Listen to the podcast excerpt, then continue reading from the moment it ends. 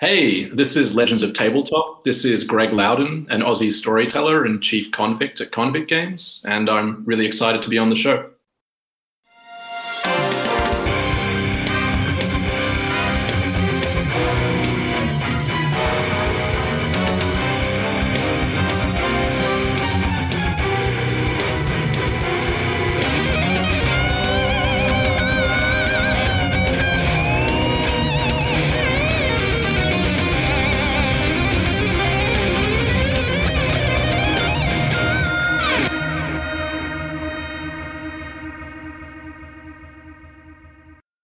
Very excited to have you here. And would you mind introducing yourself, Eric?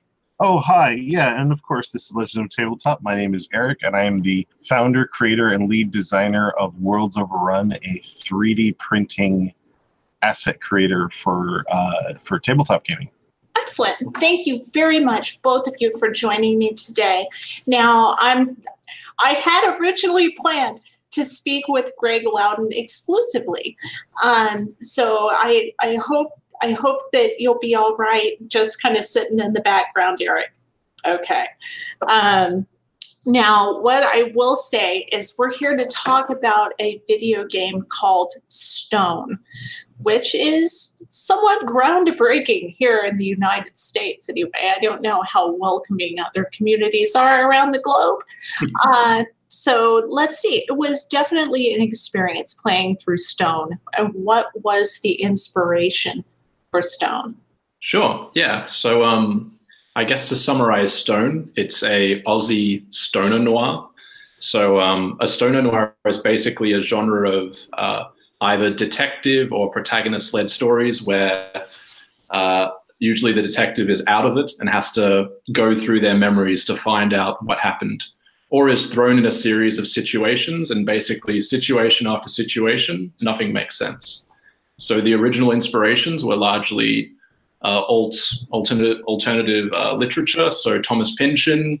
Uh, uh I like Hemingway as well. I like kind of how it was very uh, different and revolutionary at the time, the way he wrote. Uh, and also Charles Bukowski. I'd say the original starting point was his book, The Post Office, which basically follows this uh, quite a horrible post office worker that kind of evolves and has these situations and lives quite a sordid life. And uh, when I looked through all these stories, I was like, all of these are, are really cool. And uh, I loved Inherent Vice. Uh, and in cinema, of course, there's The Big Lebowski, which was a great reference, and The Long Goodbye. But um, all of these were American stories. And for me, being an Aussie storyteller, I was like, I've seen these from the American perspective, but I think it'd be really interested or interesting to get like an Aussie version. Uh, so once I kind of had the genre and I had my references and I knew I wanted to do something uh, different and uh, kind of Aussie, the next question was, well, how do I build this game? So the other thing about Stone, which I didn't say, is uh, rather than play a human character, you play a hungover koala detective. Yes. So um, so that was a combination of uh, production where uh, I knew I wanted to do a very point and click driven story, a bit like Detective Drop There. mm-hmm. Yeah, but um, I knew that I wanted to do like a very uh, Grim Fandango or Firewatch inspired sort of game. And I knew I wanted to be cartoony. So the next question came was that why make it a human character? In games, or any game, you have to create everything from scratch and it's all in CG. Obviously, if you wanted to do a movie, it'd be quite expensive to do a yes. CG character. Obviously, TED has been done in a sense, but nonetheless, it's easier in games. So to me, it just made sense. And once I had this sort of Aussie protagonist, then I kind of, or Aussie koala protagonist, it kind of scaled out to the other characters. So my favorite one that I wrote is a cockatoo bartender named Cocky. Cocky, kind of yes. doesn't take any. Can I swear on here? I guess not. Doesn't yes. take any. We're we're unbraided. Uh, okay, no worries. But yeah, she doesn't. Take, blah blah. You know, yeah, you can say whatever you want. She's kind of um. She doesn't really take any of Stone shit anymore. So she's kind of been with him for a while, and part of the story is about watching uh, the relationships evolve between the characters.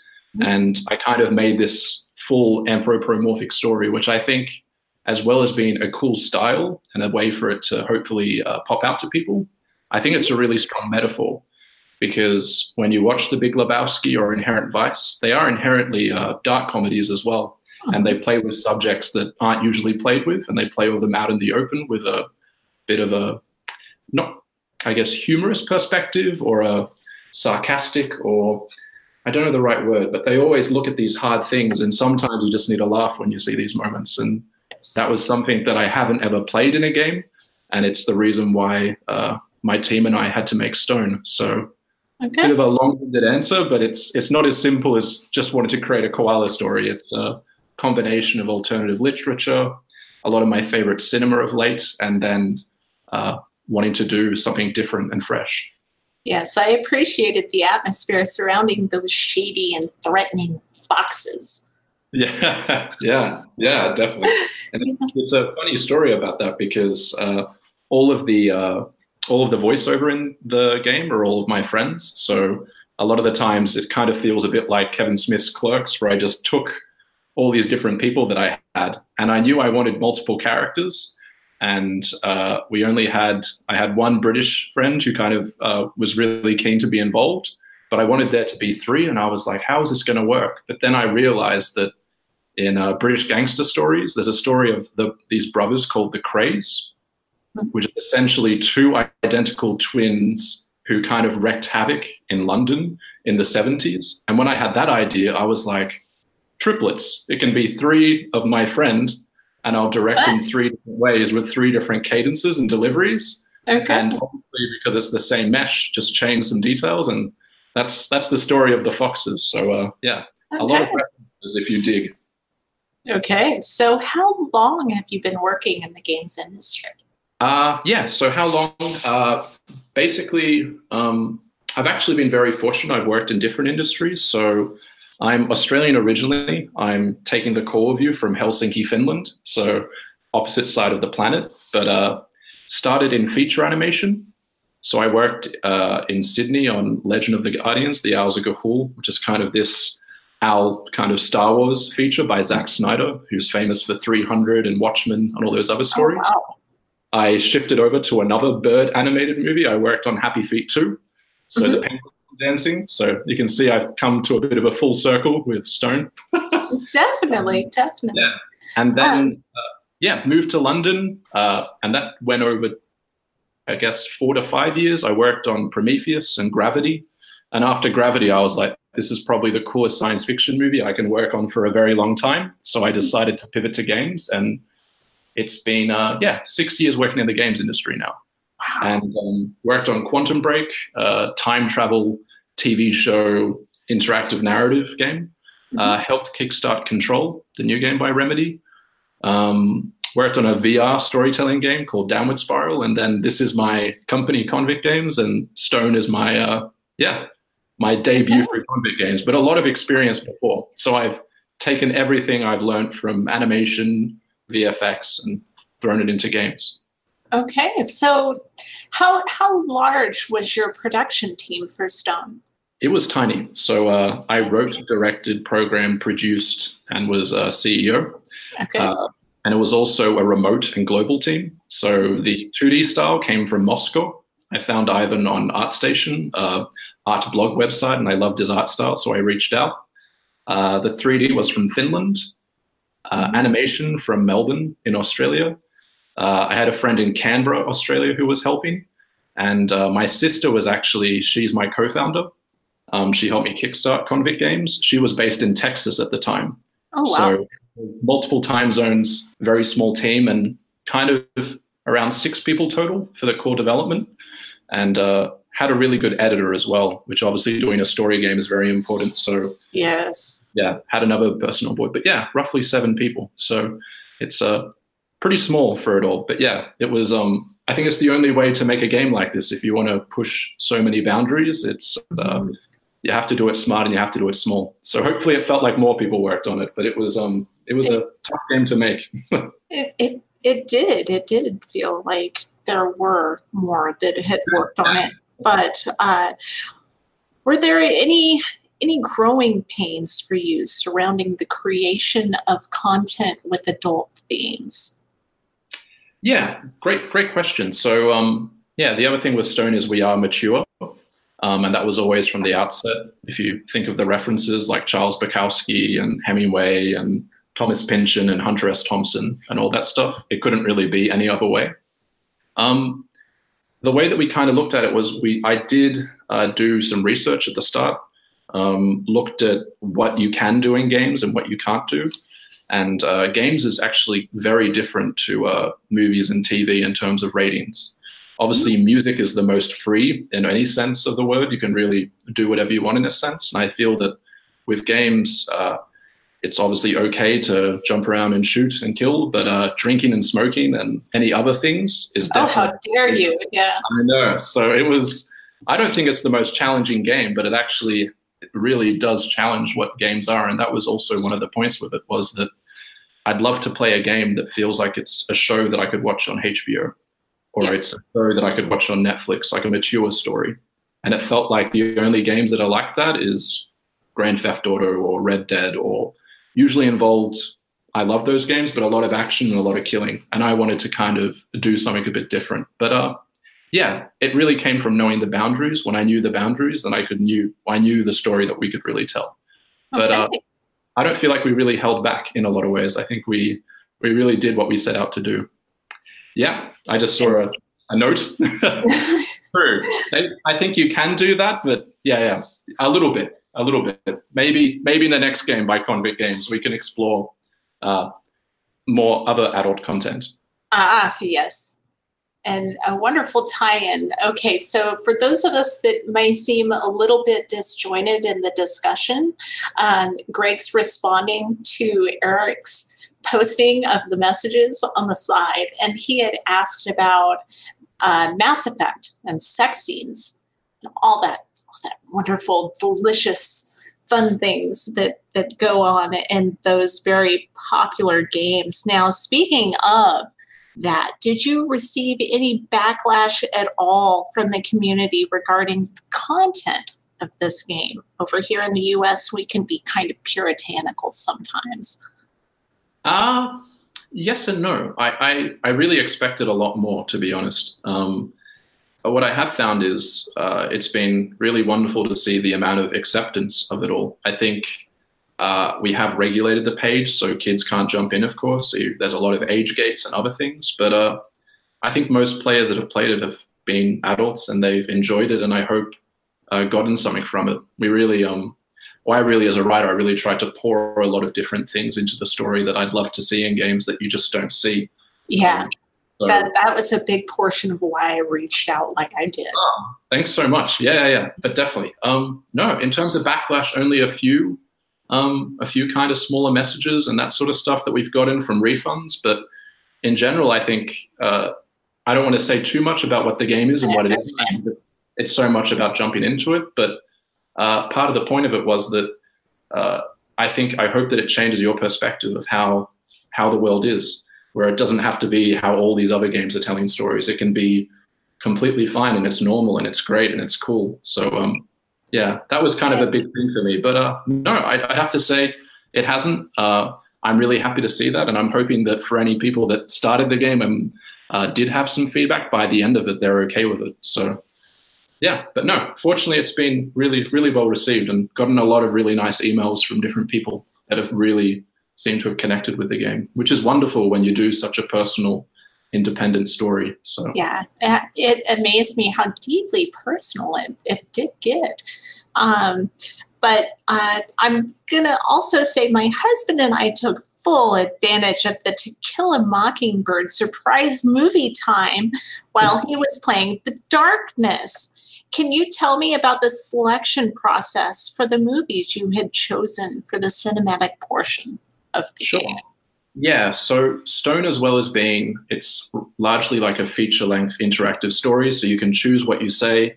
Uh, you follow this story as Stone and you meet a bunch of crazy characters. We alluded to foxes and cockatoos, and there's also a hip hop loving uh, stay at home dad named Les, who's like this little little wombat who's hilarious. um, but yeah, apart from that, there is uh, what we do have is we have a map, and you can follow the story, or you can just go to the cinema and in the cinema, we have public domain movies. Um, That was a good choice, by the way. yeah, I, I'd seen it done before. It was done in a game called uh, The Darkness. Mhm. Uh, obviously, they had to kill a mockingbird, and I when I played that, I was like, why hasn't this been done again? And it's been a long time. Uh, so I basically, from the beginning, was like, rather than just create a game, we could create a game, we could create a soundtrack, we could create our own world. Um, so being inspired by that, we have uh, uh, The Night of the Living Dead by George A. Romero, of course, the classic zombie movie Yes. also very publicly famous. Um, there's a message saying, "I'm seeing crocs. Is that a pig?" Foxes?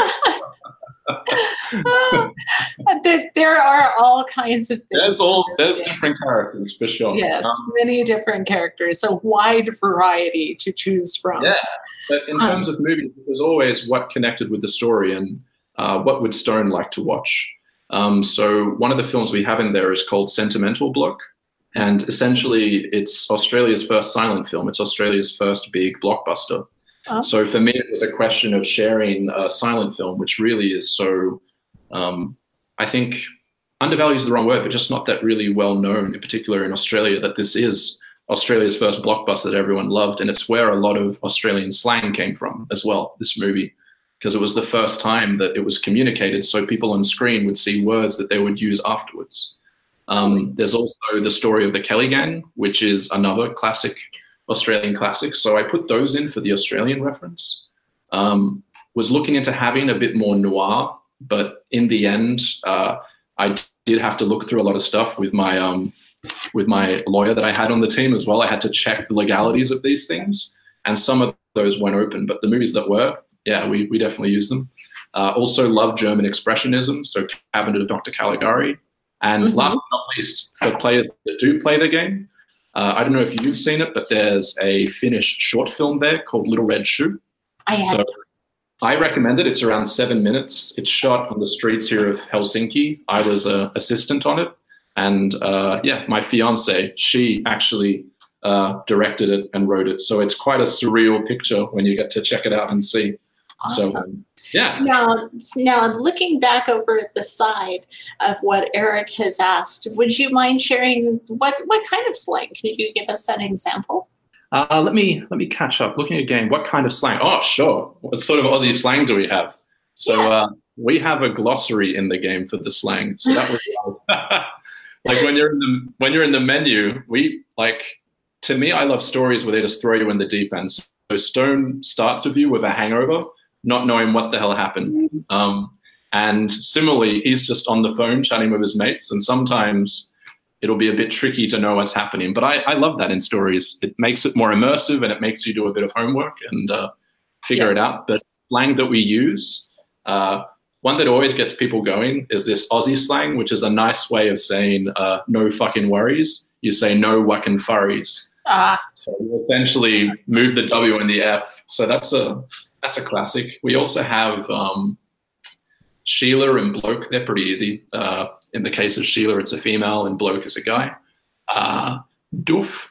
it's actually made famous by Mad Max, the Mad Max Fury Road. There's this car which has huge speakers on it, and a guy with a flamethrower playing guitar.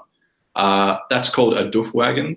And doof in Australia is the sound that bass makes. So if you have a speaker and you turn it really loud, you kind of have that bass effect. So um, I won't spoil it all, but there's a bit, and we didn't fit it all in.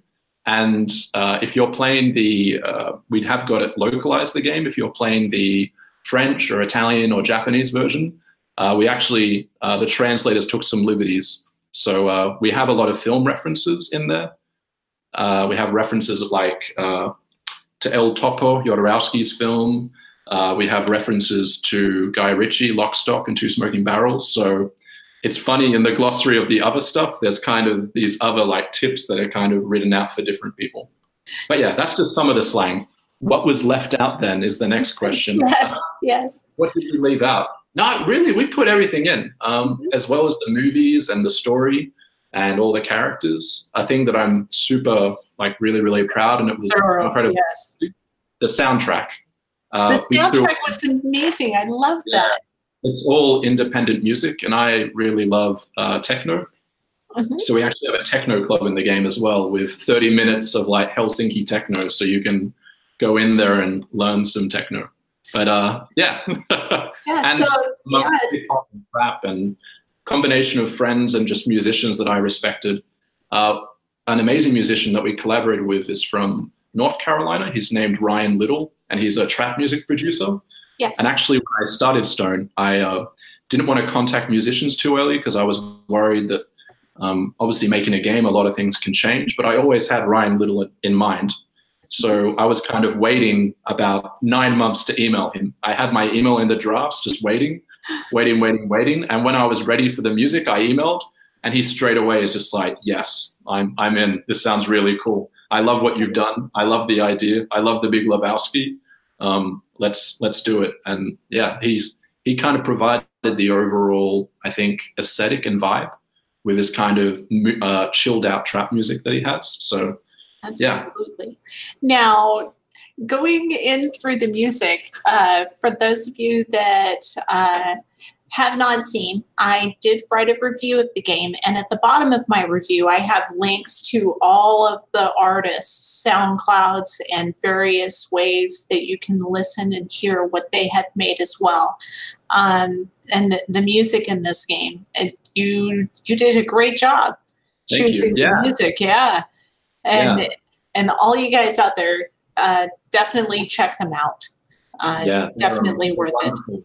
Wonderful, musicians, and uh, I think that's that's the nature of music. There's so much good music. It was um, it was hard to kind of choose the right ones, but I was I was very inspired by like Tarantino and Scorsese and uh, Paul Thomas Anderson with Boogie Nights and that sort of stuff. I just really wanted to create this uh, soundtrack, but didn't obviously have the full budget of these filmmakers, so I had to had to make do and find some really great musicians to collaborate and a lot of friends. So. Yeah. Now, I I did have one other question for you. How would you say that you approach time as it relates to project management and game development? Another great question. Um, I think time is a good. I can answer it in two ways. I think time is a really good means of storytelling. So uh, the other thing that we do in Stone and in a lot of stories that I respect is we play with time where it's non-linear. Um, so in Stone, it starts at a certain sequence, and you kind of find out what happened a little bit before, and you go back in time and see where they first met. So uh, I always treat time as being a very important way to tell a story.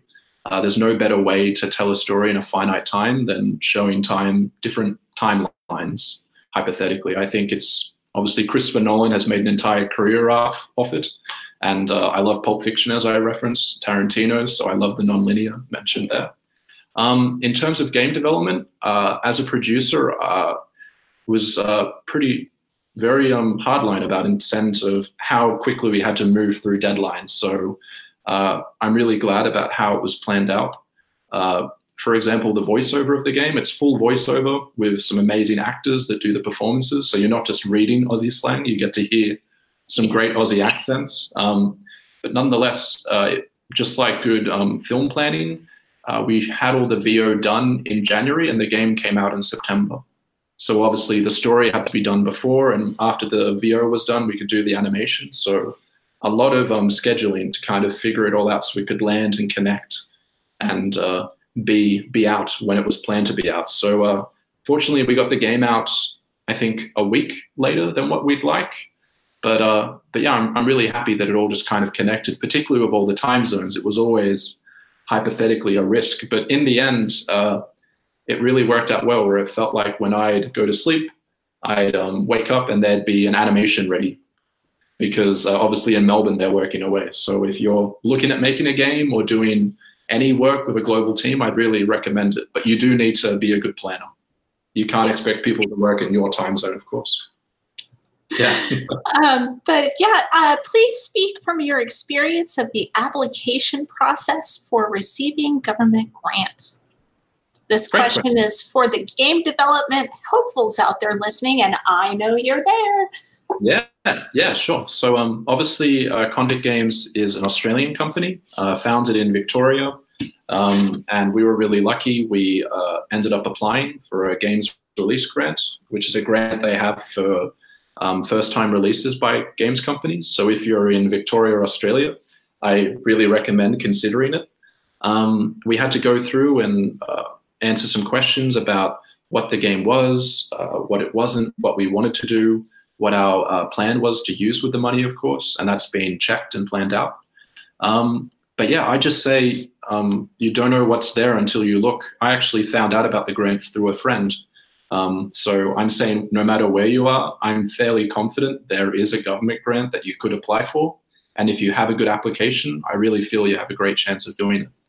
A good analogy, apart from us at Convict Games, which I learned recently, is uh, Eraserhead by David Lynch was funded by the American government.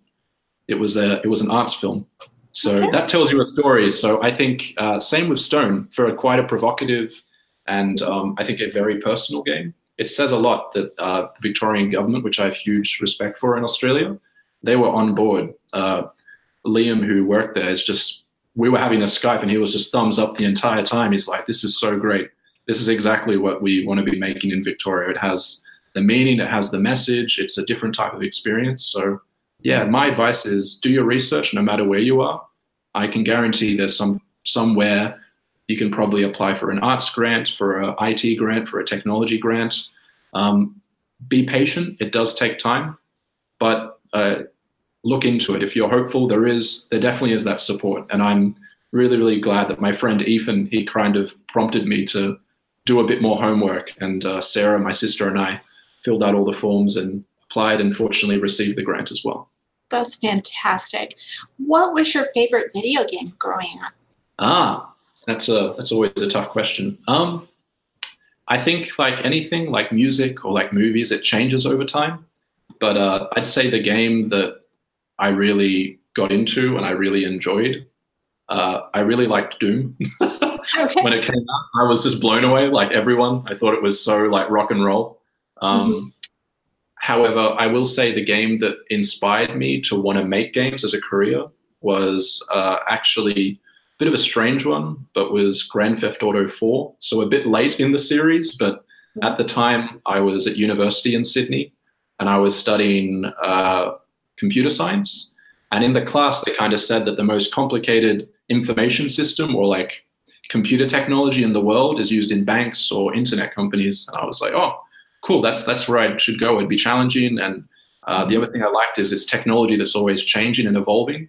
But then that day, I went home, I went to the shop, picked up GTA 4, played it, and I was driving around virtual New York, and I was like, this is the most complicated and amazing technology that I feel like is constantly going to evolve and change. And I uh, did some research and I saw that computer science is actually a way to get there. And long story short, I, um, I, I got into games, but I had to move to Finland and I had to work on a bunch of great movies and everything else. But yeah, that's another moral if you're uh, if you're keen to tell your own story or do anything.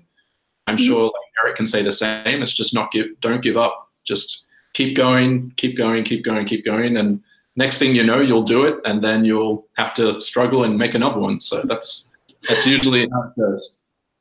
Now, uh, did you have a favorite board game back then? Favorite board game? Hmm.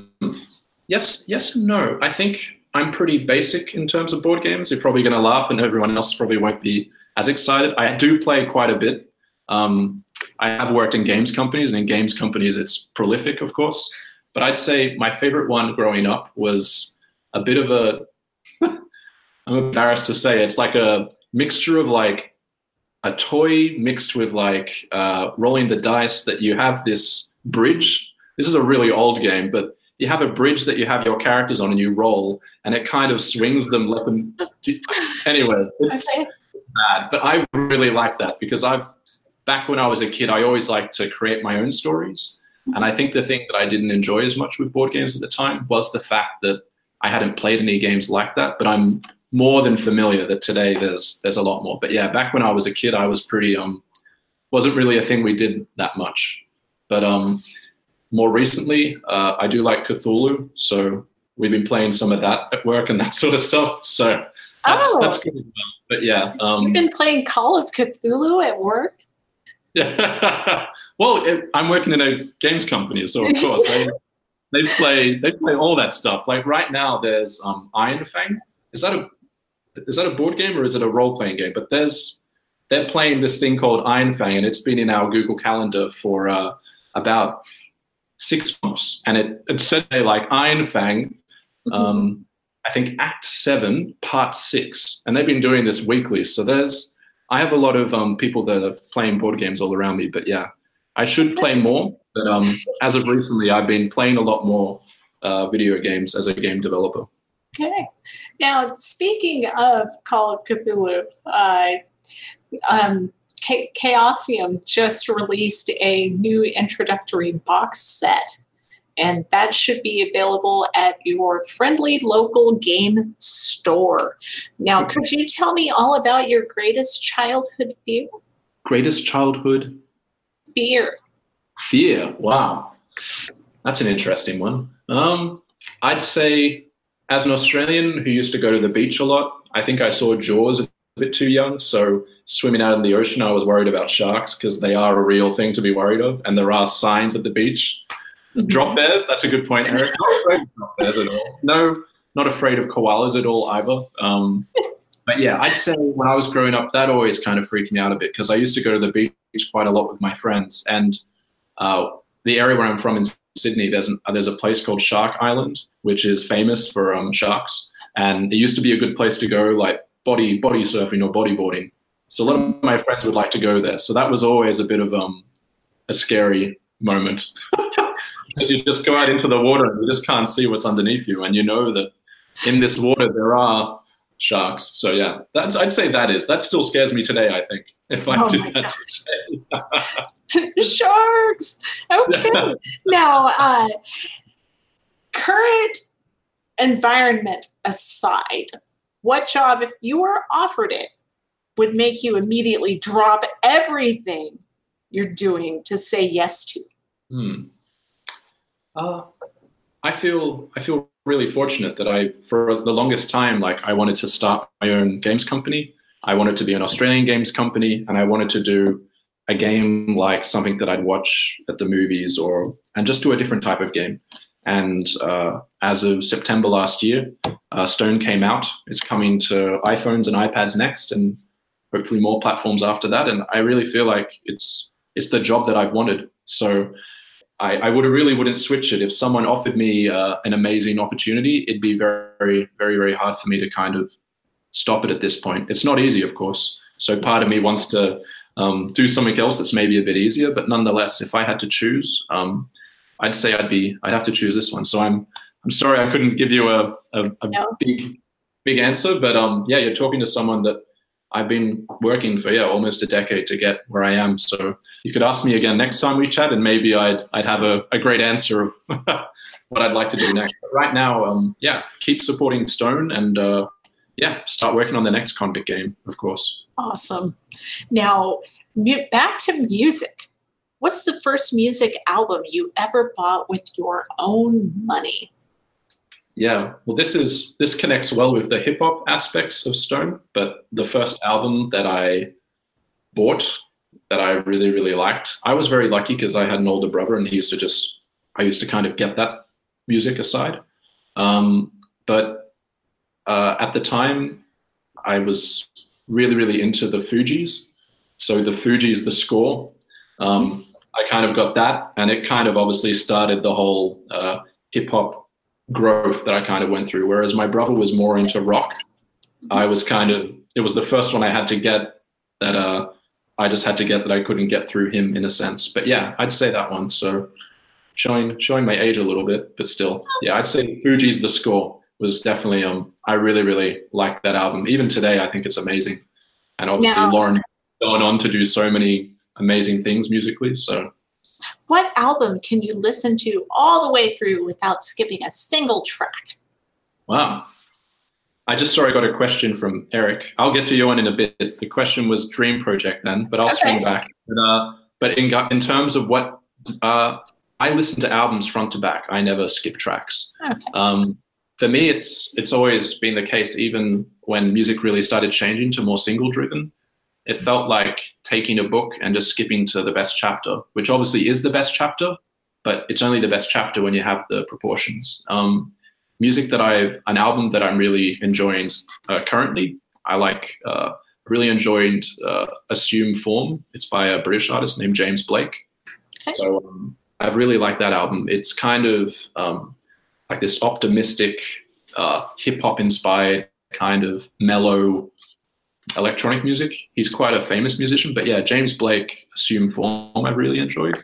Um, Dream Project, then I've done my Drop Bear Simulator, Eric, so it's it's hard it's hard to top. Um, but yeah, no, I, I definitely have a Dream Project. I'm keeping it a little bit close still, but I will say that it's uh, it's inspired by some stories that my grandfather used to tell me, which he's unfortunately passed now. But I feel like it's knowledge that should be uh, passed along, which is kind of um, yeah. You can get certain stuff from obviously reading other books, but I feel like it should be recorded and it'd probably be a period. Uh, so period drama, probably like 40s, 50s, 30s, something like that, with an Australian twist. So um, yeah, I think that would be a really cool story because I loved hearing it when I grew up, and then I kind of realized that not many people are telling these stories anymore. So maybe I should be brave and uh, go for this one next. Definitely. Definitely. Now, I'm going to go a little bit meta here. What question do you wish I would ask you? Wow, what question?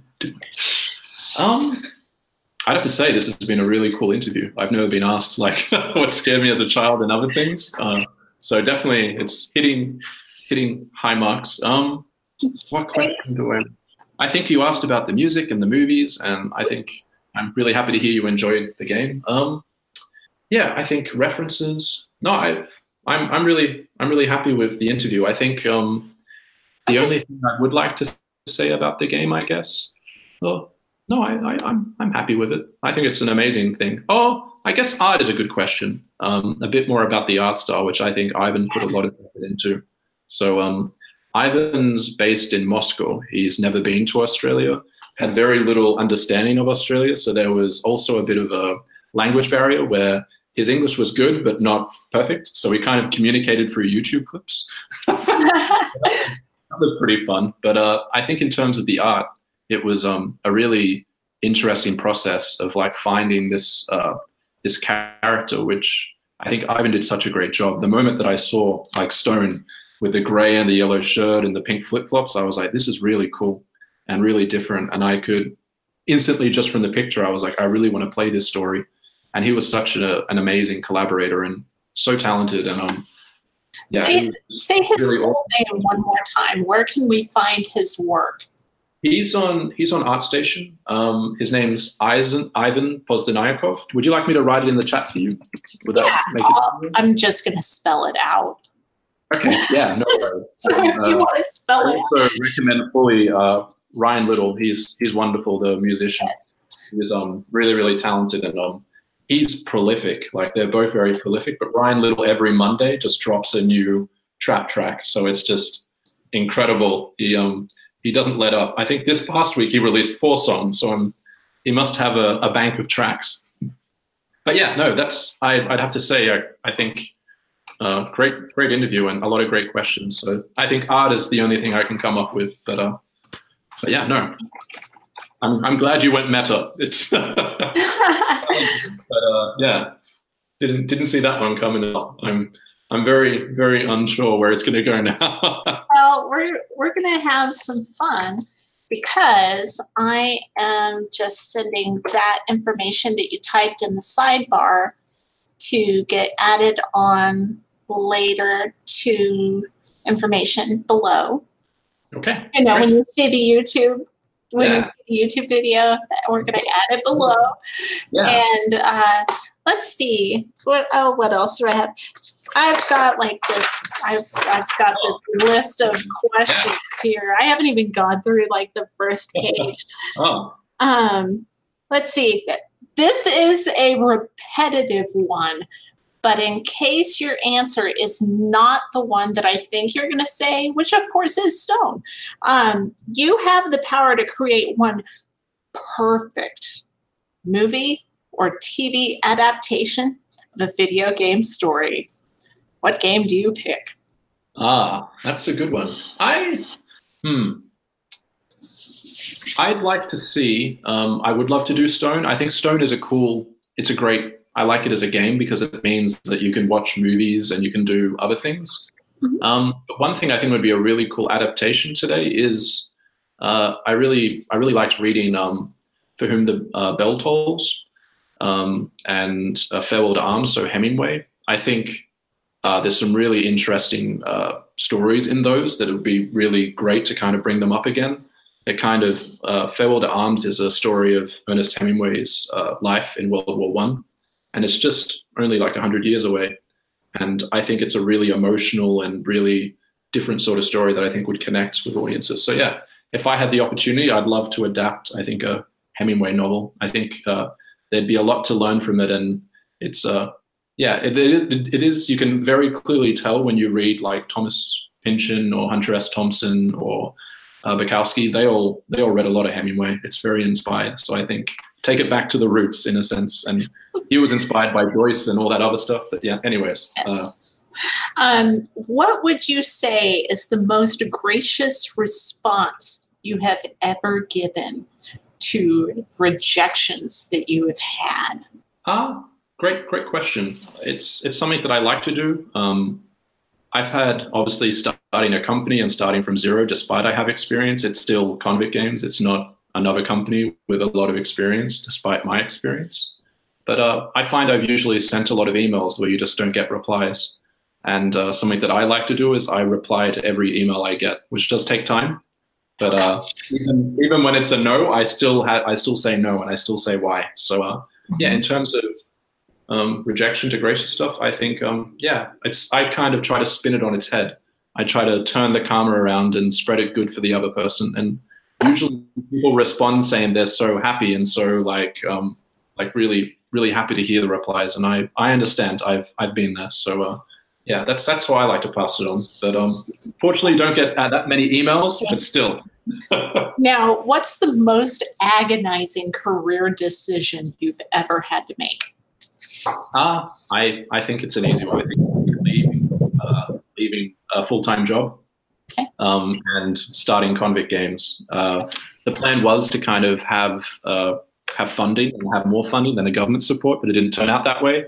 So I did have to um, live the artist life for a bit, if you know what I mean. So I had to cut back and sacrifice a lot of other things. But uh, yeah, really glad I have and um, really glad I did. I think I'm super happy with the product, but that was definitely a big decision. Leaving big, uh, bigger games that have a full-time job and kind of all that support and kind of um, taking taking this route. I was very fortunate that my fiance was very patient with me. She basically said, "I believe in this game. I believe in this message. Uh, I'm happy to support you how I can. Just you need to do it. If you don't do it, you'll regret it. So just do it." So uh, Just do it, man.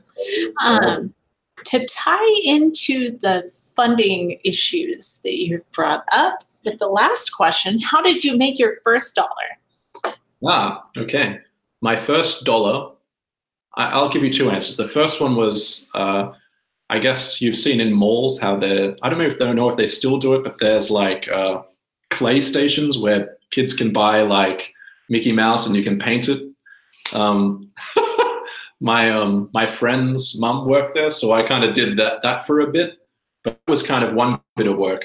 Um, obviously pocket money, but that's a lame answer. But uh, I think the other job that was really kind of uh, taught me a lot about life and taught me a lot about experiences, and you can see it in Stone actually. So I worked in a pub. I worked in an Aussie pub. So uh, um, and Cocky, she actually was my my boss at the pub. Her voice, that actress, she's not an actress. She's just was my old boss. So um, I worked in a pub and I was collecting glasses, and it was quite a uh, crazy pub. So I had to kind of uh, get get myself out of situations and deal with a whole host of characters. So if you play Stone, you'll get to meet some of these characters. Wait, what is a crazy pub? Hmm. Well, a crazy pub in this sense is uh, it has like a lot of customers that have attitude, so they can be, um, I don't know, telling a lot of wise jokes or just being characters that want to prank you. Um, one of my favorite things, I don't know if you've seen Eric, but there's this Aussie movie called Chopper. I It's, can't uh, say that I've seen. I can't say that I've Okay. seen it. Yeah, it's uh, it has Eric Bana. So he was basically um, he's quite a famous actor now, but he plays this Australian kind of gangster. um, who is real. And uh, in this pub that I, he actually turned to stand-up comedy, which is a bit of a weird path.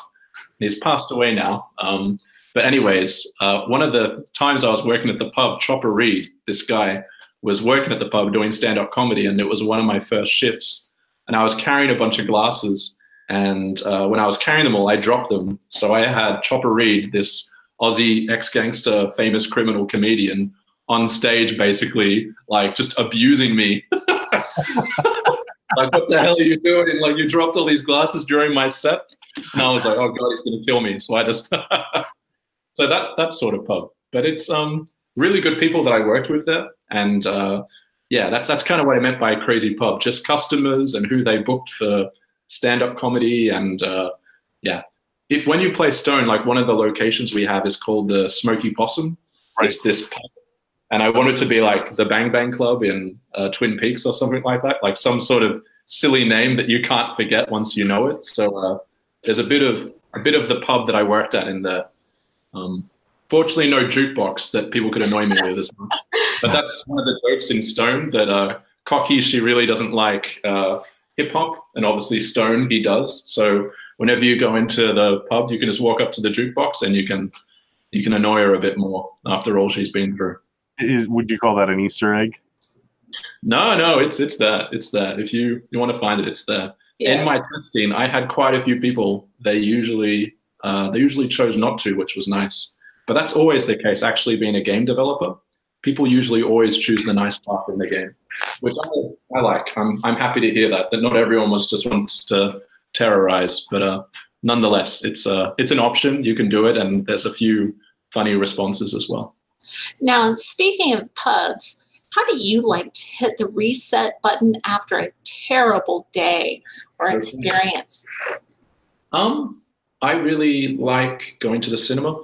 Um, I'm super into movies. Um, I love playing a good game. Um, as I mentioned, I'm into electronic music. I like techno. I find it's a good place to kind of zone, and there's a lot of really great clubs here in Helsinki and some cool ones in Melbourne as well. Yeah. But uh, but yeah, no, I, I think uh, the thing that really inspires me, and particularly with writing, is reading. So just consuming uh, things that really, yeah, that I really love, and just really make me want to be a better storyteller. Um, what book are you reading right now? What book am I reading right now? I'm actually practicing my Finnish. Um, I'm reading a book. It's a kid's book. It's called Milla Marbles and the Mystery Thread. It's uh, written by my old boss. So previously, I worked at Remedy Games, and uh, my boss was uh, Sam Lake. So he was the writer and director of Max Payne for Rockstar Games, and he wrote Alan Wake, and he helped write Quantum Break, and he's writing Control, and he's also written this kids book. So uh, we got a copy to support his first kids book, and I've been trying to read that with a dictionary. So a bit of a disappointing answer, but no, not disappointing at all. Yeah, but it's it's quite it's it's it's a good read actually. I've been really impressed with it. I'll have to um, have to tell him. It's been a long time. It's always a bit. I don't know if you've learned any other languages, but stepping up to reading books in another language is always a bit intimidating. So that's the only yeah. other one that I kind of know is American Sign Language. Um, that's cool. Very cool. Uh, okay, here, here's an oddball one. Mm-hmm. Your younger sister, damn it, Cindy, get you one of those DNA kits. You return the vial of spit, and soon after, men in black suits and dark sunglasses swarm your home. You learn that you have a secret parent with lineage far, far from home. What does this new knowledge now explain to you about yourself? That's that's another good one. So in my case, it wouldn't be Cindy; it would be Sarah, Sarah, what did you do? Um, so after saying that to Sarah, uh, can you? I'm, I'm, a bit confused. The the revelation is what would I do after finding out this mystery information? Oh, I think yes. I, I think I'd dig in to learn more about, I guess, that culture or that nation, and um, I think, yeah, I guess try to figure out who or where where this culture is from. My, my heritage is uh, obviously uh, Australian, but before then, I'm obviously not an Indigenous Australian, uh, was Scottish and British. So I do feel a connection to kind of Scottish culture. And my last name, Louden, Uh, I think if you're in Scotland, it's Luden. So, and there's a place in Scotland just northwest of Glasgow called uh, Castle. So there was actually some some stuff happening there. But uh, but yeah, no, I think if I got that data, I wouldn't be upset at Sarah. I'd be more curious, as I'm sure she would, of whatever whatever lineage do we have, and what is the story of that person. Okay. As I kind of hinted, I I think there's a lot of stories in a lot of generations that that's just the nature of time. As you as you pass on, your stories get lost. But I'd love to find that story and maybe tell that story as well. That's excellent. Now, what song would you like played at your funeral? That's a good one. Um, what song would I like played at my funeral? Hmm. I I can say I've never been asked that question or of this yet, but thank you for asking. I can uh, put it on my will. Eric says another one bites the dust. I love. I like Queen. I like Queen. Yeah, yeah, of course. Um, I don't think I'd choose another one bites the dust. It's maybe a bit too meta and a, a bit too funny. Uh, yeah, that's that's a very very hard question. I I'm very open to different genres. Um, yeah, I feel like I've got more music to listen to before I could choose that song. Um, yeah, that's a that's a tricky one. I can't. Nothing just comes to mind apart from another one bites the dust. So maybe for now, we'll say today I'll I'll go with Eric. I'll I'll do Queen. Uh, You do? you need to have it planned out. yeah, it shows you. I'm sorry, my will needs to be way stronger. Okay. Um, have you got this planned? Like, is am I the only one that hasn't? well, Like, what what do you have planned? Like, what's? I went through a really strange health scare a while back, and so my my planning was to have a giant um, mud wrestling pit and a vat of jello, and people would fight over the rest of my earthly belongings should they so want to in that vat of jello. Just Is there the music for this in your mind as well when you established that this? something this Gwar. I, I don't know. I probably had Gwar. Gwar, as in the Yeah. metal group. Yes. Wow, wow, that's cool. I like. I, I know Gwar. Okay, Yeah. nice, nice. nice. Um, Were you now- impressed with? Were you impressed with the Stoner rock track in Yes. the game by Watsy? Yeah, I. That, that's a very cool album they've done. Um, but yeah, no, I'm glad. I, I, Yeah, I like I that music as well. connected with those guys because I was like, okay, I shared I shared your music. Here's here's where it is, and you can find the link there. So yeah, Awesome, awesome. Yeah, no, War Chief is it's great. I'm glad you liked it. But yeah, Gwar, that's a that's a choice. now uh, I'm I'm gonna wrap up the interview with these five questions that I ask everybody. okay. Now, do you prefer video games or tabletop games, and why? Yeah, I'd have to say I prefer uh, video games. Um, I am growing to like tabletop more. I think in childhood I just didn't have that range. It was kind of Monopoly or these more other games that we had, and didn't really give me the best. Uh, I don't know, didn't really inspire me that much. Whereas with games, I feel like it's opened me to more worlds of cinema, music, uh, other things. So I think it's. I'd have to say games as a result. But in saying that, I do need to play more tabletop. So I, at the end of this, I'd have to ask you a quick question. What would you recommend to me today? And I'll ask the people at work because I'd love to get an answer from Eric as well. But I do know they have it. So there's there's definitely if you tell me to do it, I'll do it, and I'll I'll drop at least layer an email and I'll tell you what I think. okay, Fantasy Flight's gonna love me because I'm gonna say Mansions of Madness. I really Mansions- love that game. Awesome. Man- Mansions of Madness. awesome. That's a good name. It, it's it's tie it's a tie-in with Chaosium, Call of Cthulhu, and that. Awesome. I like So- the name. so lots of lots of cosmic horror, good times. Cosmic horror. Two great words connected. Oh, yes. yes. Eric, do you want to? Do you have any quick one? Unmute Um, yourself. I, I'm, I'm try, I was trying. It wasn't easy to get to. I'm playing push the button. That's what I'm playing. okay.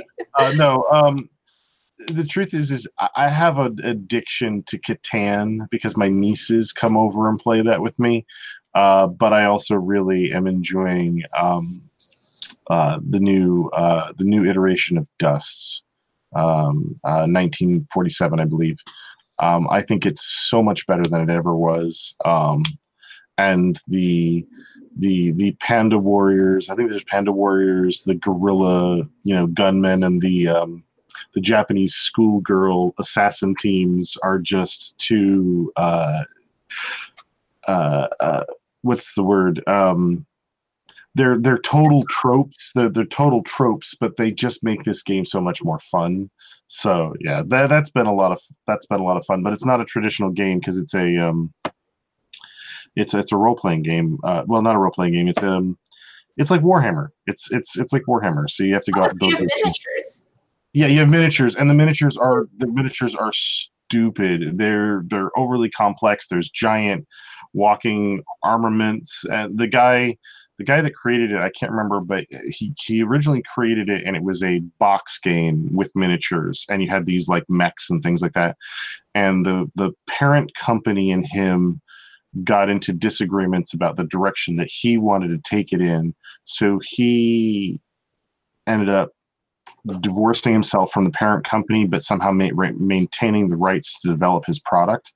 And only recently has he been able to release the product uh, uh, of his uh, uh, own volition or, or under his full control. And the original game is still good, and you can still use pieces from that, but the new game is terribly complicated and fun and, and exotic and um, it's basically like a you know what would happen if World War II uh, and Diesel Punk got together and used a lot of the tropes that we're familiar with today. I mean, they have a Cthulhu line, they have a they have a Japanese line, and they have a Russian line, and it gets it gets very complex very quick. Um, and and if cool world. yeah yeah it, you got you got to check it out. You- Yeah, yeah, no, the, it's yeah. That's that's been the thing that I've been learning more and more that, that excites me about is just the world building and all this development that I just I, I didn't really know about until more more recently. When I joined the games industry, it really clicked. In VFX and animation, it was obviously movies, movies, movies, movies, animation, animation. But then when I joined games, they're like, "Hey, you should come play this and you should do that," and I was like, "Wow, this is this is so much better than what I tried when I was growing up." So sounds cool. All right, I'll I'll give it a go. I've got them here, so I've listed them out. Uh, Star Wars, Star Trek, or for those that like neither of those, Dune. Which one of the three? Door number one or number two? Hmm. I'd choose. If I have to choose a sci-fi, I think I'd choose 2001 now. If I so, I think the other one. I do. I do really like Star Wars and Star Trek. I haven't enjoyed the newer Star Wars movies as much, but and Star Trek wise, it's been something that I've been discovering more. But no, I'll, I'll go back. I'll, I'll say Star Wars. Star Wars. It's I'm probably cliche, but uh, nonetheless, I, I really really loved watching Star Wars growing up, and even uh, yeah, curious about the next one. Let's see. Fingers crossed. Yes. Now, if you could have one superpower, what would it be? Hmm. I kind of do a joke about that in Stone. I don't know if you remember, but there's a line saying to be immortal and then die. Yes. Yeah, so that's that's actually it's a Jean-Luc Godard reference. He has that line in uh, Breathless, A Bout de Souffle, which is one of my favorite French New Wave movies, and I find that to be a really profound and cool statement. So I'd I'd go with that to uh, live forever and then decide that after that there's nothing worth living for anymore. So Okay. it's pretty pretty deep, but yeah. Yeah. Now, uh, here's one that may not apply to you because of your Australian background. Marvel or DC? I know there are many, many, many more publishers of comic books than those two, but I always choose those two. No, but they're they're the they're the they're the monsters. Obviously, Avengers and Spider Man are two of the biggest movies, and Batman. I'd say uh, I'd say DC. Okay. Yep, I, I really like Batman, and I like um, I like Watchmen and V for Vendetta and the Vertigo stuff. So yeah, I'd say DC. Sci-fi or fantasy? I'm definitely sci-fi. And a funny a funny thing I think will crack you up as much as it made me laugh. How do you think you say sci-fi in Finland? They say skiffy. Oh my gosh, so for a while, people were like, "Yeah, well, my fiance's like, I really like Skiffy. I'm like, is that like a little pet? Like, what is Skiffy? She's like, Skiffy, you know, like Star Wars, Star Trek, Asimov. I was like, sci-fi, like what? and, and Tetris is Tetris, Tetris. So anyway, that's beside the point. But yeah, I'd have to say Skiffy in this case. Skippy, okay. Now, what to round this out, what else looms on the horizon and what can we expect to see from Convict Games in the future? Okay, so uh, yeah, Convict Games wise, you can expect another story coming, of course. Uh, but for now, uh, we'll be coming to uh, iPhone so, and mm-hmm. iPad, so iOS. So that's the next thing. Uh, you can follow us on social media, of course, at Convict Games to see what's happening next. Uh, but yeah, working on porting the game. Uh, we'll have more to announce for that soon as well. Uh, we would love to do more stone stories. It's still to be decided, but I, I think we'll make it happen. So let's see. But there also will be another game. So uh, let's see. And it's going to be very different. I can say already that it won't have animals, unfortunately. So if you're hoping to have convict games with animals all the time, we will be shedding to the human form okay. in this case. So no drop bears. I'm sorry, Eric, not for uh, not for the next one. But if Stone returns, you you better believe it. I've got some uh, wild ideas where to take that character. I'll give you a quick hint. Uh, I think if the reference for uh, the first Stone was Inherent Vice, the reference for the next games would be Lost in Translation. So that's that's all I'll say. So Stone's going to get into some new new places. Okay. Now I'm gonna I'm gonna shift here. Uh, as I said, today it, I went ahead and took some uh, actions. I didn't know if if you were uh, just going to give up on the interview or oh, not, and I'm so no thankful that of you. Of course, no, no, no. Yeah, we had a lot of technical issues. Unfortunately, I I tried to take the call on my phone, and I'm here on my laptop. And next time, always laptop. I've learned this lesson, and um, yeah, I'm. Thank you, thank you for waiting. I'm. I loved your questions, and I'm so happy to hear you enjoyed the game. And I hope yeah. you enjoyed as well if you get a chance to play. And congrats on your your game as well. I'm looking forward to checking it out. Right. Yes. And Eric is here because he's had a very successful Kickstarter that was fully funded in 18 hours. And you're on your what? Your third your third uh what what is it? The extra?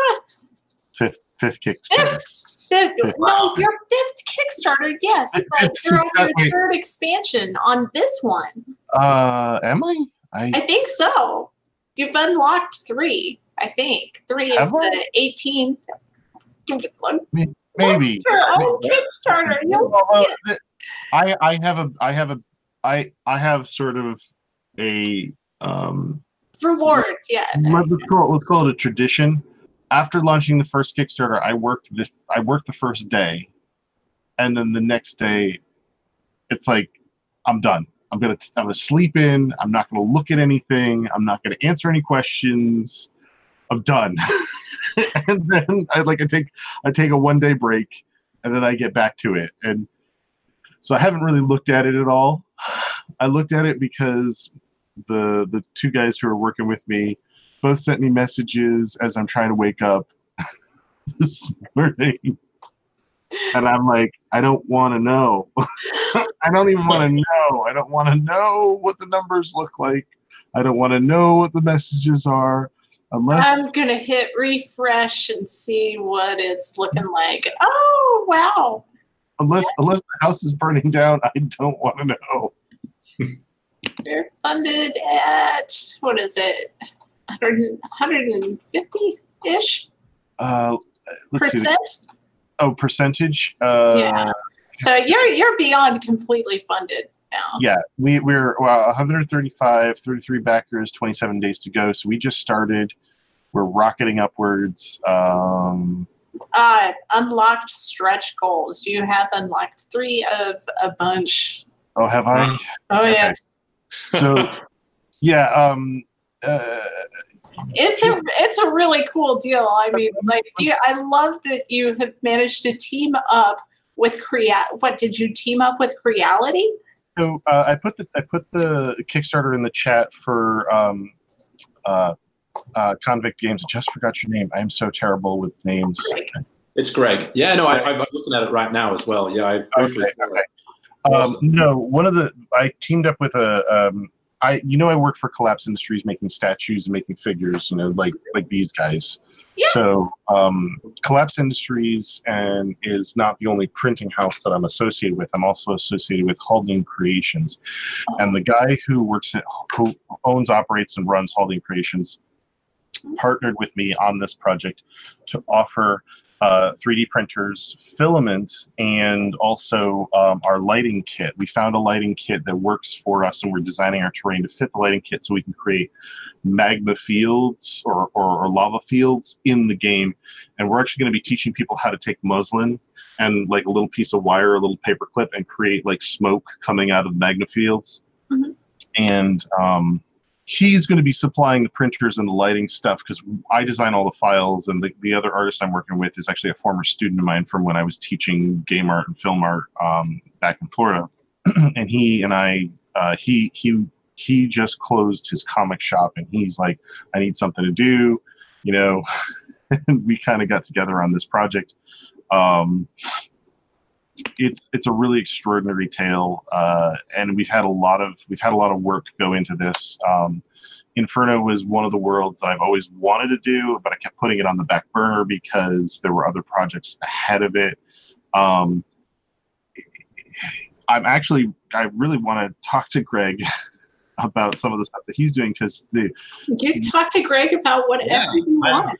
I- We I had- did- we I'm, had very I'm in this for the discussion. This is okay, great. okay. Well, we had we okay. So so we've had some really. There's a lot of overlap with some of the things that you've done and and some of the things that I've done, but they're also very very different. Because I I did uh, a bachelor's of fine arts and then did an, an associate's of science for computer animation because all I needed to know was how to use the software. Ended up teaching for six years, and it was all about film. Everything was about film and games, and that's all I cared about. And that's all I focused on.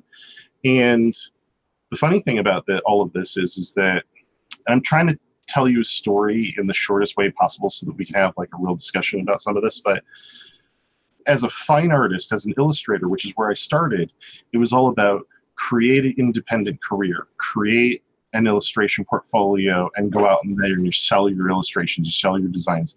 And when I went to the games and um, games and film uh, side of things, it was all about get a job, work for a company, become part of the machine. Um, not to be derogatory, but that's just the the methodology that they teach you.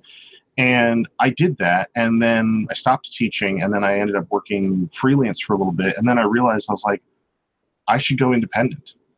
I should go completely independent, and I started uh, my my game brand called War, um, Worlds Overrun, and we make I just I use my 3D skills and my art to design assets for 3D printing your own tabletop games. And it's very inexpensive for me and for my consumers on the whole because we're able to we don't have to ship anything.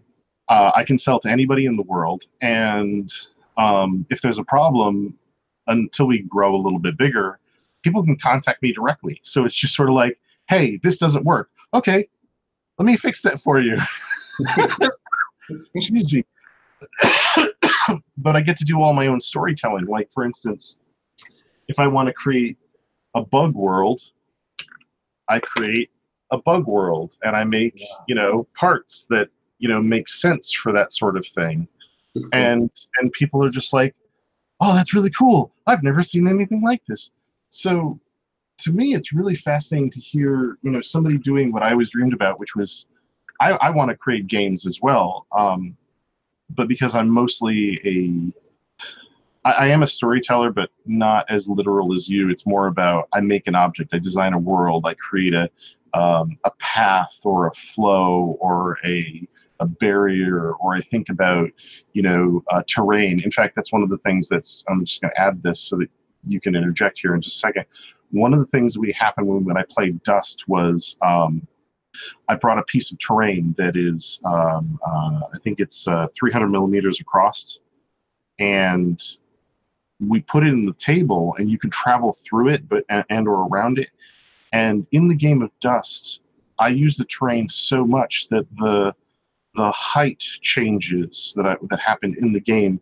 Me and the other guy were down at the table looking at it trying to see who had line of sight and you don't see that in most games because most people play like this. I'm going to move this guy to this place and this guy to this place and it's all just two dimensional and then that stuff just drives me crazy. Um, and I think that I think that it's really fascinating to hear how you went from film to film and special effects and all this stuff, and then you decided that you wanted to tell your own story, and you started your brand and your your company, and you got funded by the government, all things, uh, and and I'm kind of curious if if you have anything to interject or say about you know some of the stuff that I'm doing and relative to what you're doing yeah, and vice versa. I think from what you're saying, um, you said you kind of said roughly. Uh, you, obviously, you are a storyteller, and I'd say you definitely are a storyteller. And the thing that comes to mind is uh, visual visual storytelling or production design. So, to me, it's uh, Stone is a very like talkable. There's a lot of talking in it constantly, but uh, I really I, well, we really, really cared about the art and kind of making sure that the modeling came across and the details. So I'd, I'd firstly say you're definitely a storyteller, and I'd say, uh, yeah, I, I, think we're we're on similar paths. I, I can definitely relate to the um, get a job um, kind of mentality. As I mentioned, when I was at university, it was work at a big uh, web company, so get a job at Google or get a job at a bank, and that was what I thought life was. It was um, I never really thought about the fact of how companies are really started. I only looked at them as companies. And I think that's something that I learned when I uh, joined Remedy here in Finland was that it was still a relatively small company. And I was looking around being like, this is it. Like, it's not this multinational 10,000 people. It's um, a bunch of people that started a company in a basement and they made Max Payne, which is a game that I loved. And I get to talk to the person. And he's, it's just kind of um, it broke down a lot of walls and a lot of barriers and it opened my mind. So uh, I can definitely relate to that.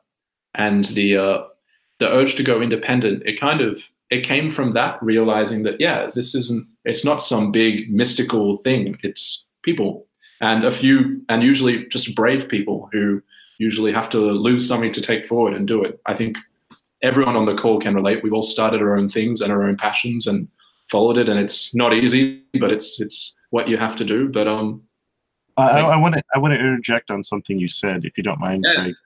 Uh, you you said to lose something. I I'm oh, when I was teaching, I always would tell people that to be exceptional is to make a sacrifice. You sacrifice yeah. your time, you sacrifice your family, you sacrifice paying the bills, you sacrifice whatever it takes, but you're going to have to to, to get to the goal that you want, you have to give something else up.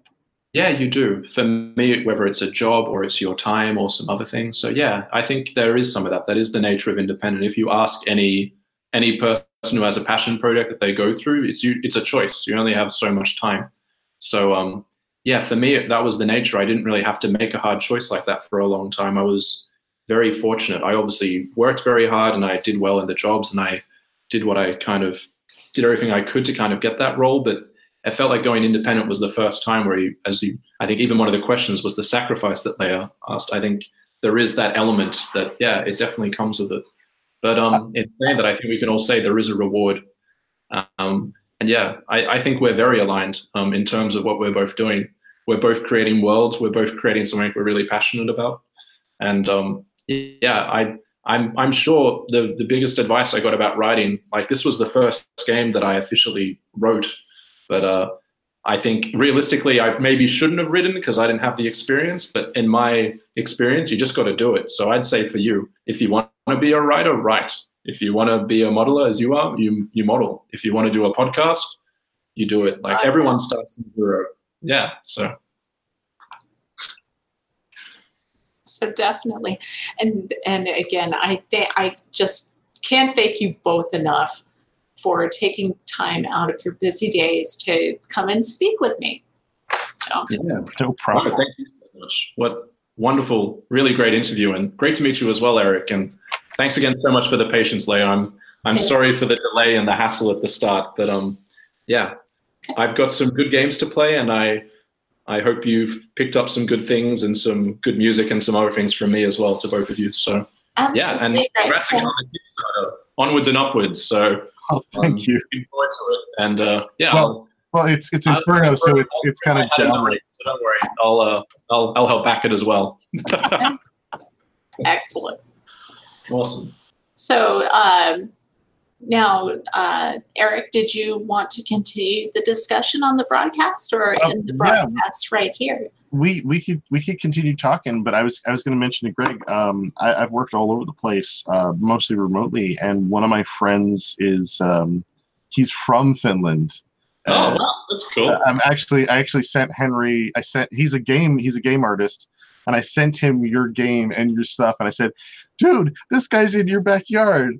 and, uh, I'm hoping to hear back from him, and I wanted to, I wanted to yeah. mention that to I'm you. curious. Let's let me. Yeah, yeah, yeah, yeah, yeah. No, I'm curious if he's if he's heard of it. I've I've definitely done I've done my best to make sure as many Finnish game developers know about the game. It's harder to get mainstream, but every every Facebook group they they they Yeah. know. It's actually pretty good that my my networking seemed to have worked. I'm like, oh, I worked on this game called Stone. People are like, oh, I'm not sure. I'm like, you play a hungover quality detective. They're like, oh yeah, that looks that looks cool. So I, I, I have to ask you this though, because Henry grew up there. He tells me that it's the most boring place he knows. is there something?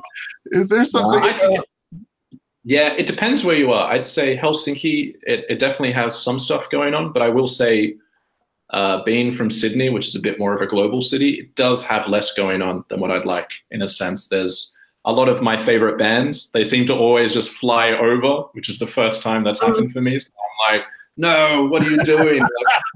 I, live in Kansas City, would so of course, flyover state. That's, yeah, that's where the term yeah. originates from. Exactly. So yeah, no, I'd, I'd say that, but no, I I definitely recommend Finland. I think as a society, it's really really um, it's incredible the way it works. Like in terms of public transport, and um, there's so much snow here, and everything just works. And it's a really equal, really um, I, I really- keep lovely city and lovely lovely culture. But yeah, I can understand the boredom, but uh, fortunately, I live in the big city here, which is a small city. So I don't know where Henry is. If I was in the countryside, like some Finns, I'd be. I don't think I'd handle it. I, I, I keep I keep teasing him that I need to come to his country and we need to cause a ruckus, and he's like, "Please don't." yeah, Um, that's cool. Yeah, let, let me know about Henry. I'm I'm curious. absolutely. Maybe maybe maybe I've I work with quite a few Henrys. That would be hilarious. But yeah, let's let's see. Oh, that would be amazing. That's too funny. Um, I got, I got to tell you, um, I, I, I, this is not how I expected my day to go. I was expecting to sit down and work on a model and, and try and get it ready for printing. And, and, and now I've met an extraordinary uh, uh, game developer, and I'm, I'm just Absolutely extraordinary human being. And thank you so much. Oh, no, no, it's it's it's mutual. It's mutual. Let's keep let's keep going, and um, hopefully we can all chat again soon. And congrats again oh yeah, on the uh, absolutely. Thank you so much. And uh, yeah, thanks so much for organizing, Leah. It's Thank you've a great great thing going here. Very welcome. Really humbled and happy to be a part of it. Cool. All right. Um, so Cool. if you if you do if you do need to dedicate yourself to other things, just click the little X and exit on out, and then I, I would Okay. love to speak with Eric about his Kickstarter. Awesome. All right. Have a great chat. Okay. Thank you so much. Thanks, Drake. Bye. Bye. I didn't either. I, I, in some respects, I, I didn't really think about asking him this, but one of my friends was in game development and computer science, and he actually went from games the other way. And I should have brought this up, but I was trying to figure out how to segue there, which was um, he went from games to working in bank securities. Huh. And he's he's not thrilled, but he's he's as a computer scientist, you know, that's his that's his work, that's his path. So it's kind of crazy that he brought that up. That that he started out, and his instructors and his teachers were telling him, you know, you want to make money, you want to make a living, you want to be working on the most advanced stuff going on. Well, you're probably going to want to work in a bank, probably probably on cryptographies. Um, most of what I've learned about um, computer science when it comes to um, banking is all about the securities is all about cryptography um, and and this is just the grossest of overviews that my friend has given me. Um, so it's very very very different than trying to create an ai or trying to make a game where it's it's um, uh, logic trees. Um, so it's a different animal um, but then again, I'm not a programmer. I only understand this in the, the broad strokes. So it's really Just kind of you say logic trees, and I immediately think of discussion trees. Um, so, I hope I know we're still live, but I hope you don't mind me adding comments in the corners. I was like, oh, I want to interject something, and I have to do it pri- quietly so Leah doesn't get upset. no, I wouldn't get upset. You know me. Anyway, uh, oh, what was I going to say? You are going to talk about Inferno. Oh my gosh, Inferno. Tell me all about Inferno. I need to know everything. Um, Inferno is our latest Kickstarter campaign. Um, all of the people that are playing, um, I forget which ones they are, but all the demons from 40k and all the people that are playing D and D that really need a hellscape. Um, I, I've been wanting to do Inferno for a while. All the Star Wars people that are really looking for a Sith world, um, that's really what Inferno is supposed to be, Leah. And truthfully, I'm excited to show it. I'm excited to talk about it. It has, it pretty much has everything that you could possibly want if you can imagine Dante's Inferno uh, uh, or, or any other dark place. We're we're gonna we're gonna have some demons. We've got you know a couple of statues. We've got giant walkways. We've got floating islands. We've got floating islands with pentagrams carved in them, and they're chained to the ground by chains that are thicker than your thumb. So you're looking at this thing, and it's a foot off the table Mhm. because you know worlds overrun. Elevate your gaming Of course. and and it's it's big enough to put two whole squads on and the people i'm working with are like can we make it bigger? And i'm just sort of like you do know that somebody has to print this and put it together. You Well, that's know- why you have the open lock license, right? that's right. We we yes the open lock license is mostly for the the tiling systems. We've actually had to design a couple of weird things because um we have I have a dovetail system. So, for instance, the lava tube, we have buildings, ruined buildings that go on top of the lava tube. Um, to make that work, I we use the dovetail because OpenLock is just a clip. Oh, that's the other thing I need to t- I share. Funny enough, uh, James, the guy I'm work, one of the guys I'm working with, he's like, when we go to conventions, and by the way, I'm going to be at Adepticon. We have a table at Adepticon. Anybody going to Chicago's Adepticon, and I I know that this is short notice for you, Leah, but Adepticon happens in late March. You should come out. I have Naka-Kon in mid March. So, so this is late My March. panel. late March. Well, I say my panel, but the panel that I am on with two wonderful people. Actually, no, that's that's like four other wonderful people. I'm thinking. no, no, no. It, it's it's me and Sydney and Chris and James. So yeah, four other pe- four people, of which I am one. We will be. it, it got expended to uh, two nights. oh wow, that is that sounds extraordinary. Oh yes, you should come. Naka-Kon. I I will. Let me see how And the, K A hyphen K O N. let me see how this Kickstarter goes because this Kickstarter, I'm all right. I know that people don't want to hear this. I'm hoping it's going to be exceptional because then I'll have the budget to go to Adepticon. That's kind of like the plan. Right now, it's day two, and we're not even at actually day two. And after, well, okay, we launched at one o'clock yesterday, so we're at technically we're at day two. We started Almost. day two, almost Forty-five more minutes. right. So, um, yeah, cons. Um, so this brings me back. Let me go back around. Um, the guy I'm working with, James, he's like, man, everybody that has any of the clipping systems, you know, the these guys are putting together whole tables with these these clips, and he the people are walking around with taped up bloody thumbs because of the clips, right? Oh, and he's like, "Can you make me a a tool to put clips into the tiles, and I'm like, I can do one better. I can make one that puts the clips in and takes the clips out. So I created a, a small device, a small handheld rod called a clip popper. And it's so well engineered that when you use it to take the clips out, the clips fire out of the tiles that they're inserted in. like last night, he points it at the camera and he takes the clip popper and he jams it in. The clip moves so fast that the camera couldn't see it. No. it was like it was like a magic trick. It was here one second and gone the next. it was awesome. Um, but um, so does the is the STL for that little tool uh, in the Kickstarter as well?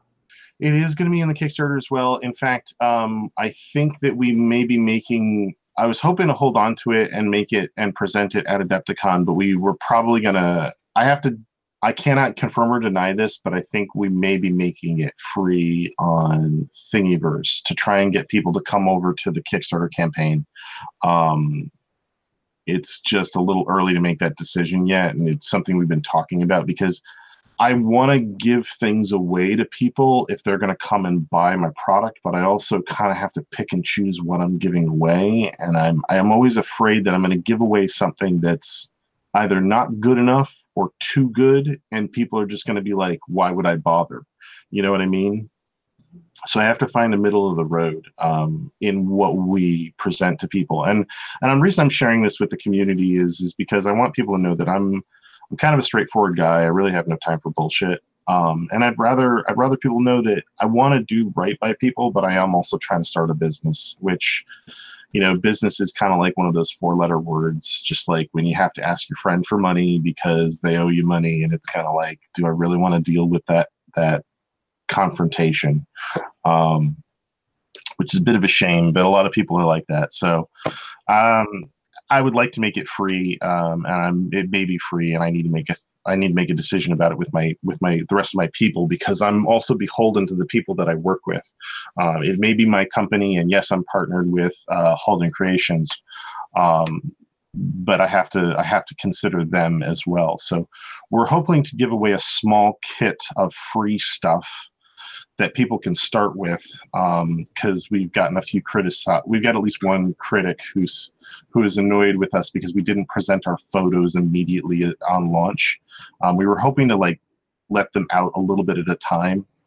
So we're trying to figure out how to deal with that too, which is a bit of a shame because uh, I've done five Kickstarters and I've only had two or three people ask me to make edits to files because I go to the extra effort to check them, prepare them, make sure that they don't need supports or computer generated supports.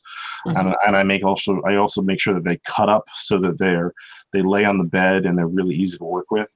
So I wish people had a little bit more faith in my product, but we've only been we, we just finished our first year back in October, so we're we're working on our second year. So hopefully I'll get a little bit more uh, confidence from the from the community and, and people will be more willing to and more interested in the product that we're trying to produce.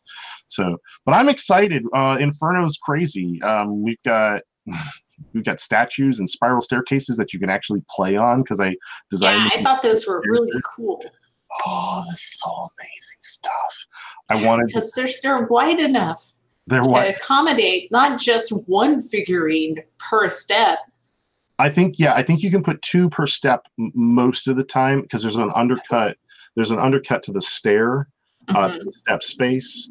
Um, they go up 50 millimeters and 100 millimeters. So if you take the the full spiral staircase and not the one there's one with a hub in it for the statues mm-hmm. um, but there's one without and if you take that one and break it into two parts you can make a 90 uh 80 180 degree turn or a mm-hmm. 360 degree turn um, so you can go uh, uh, 180, do a walkway, or even do a landing, and then do another 180 and go up. Um, go up. The first one goes up 50, and the second one goes up uh, roughly 100. It's not exactly 100. We actually used a really odd measurement. Um, it's like 100 and change, 100 and change millimeters. Um, there was a reason for this, um, mostly to accommodate some um, uh, character sizes and clearances.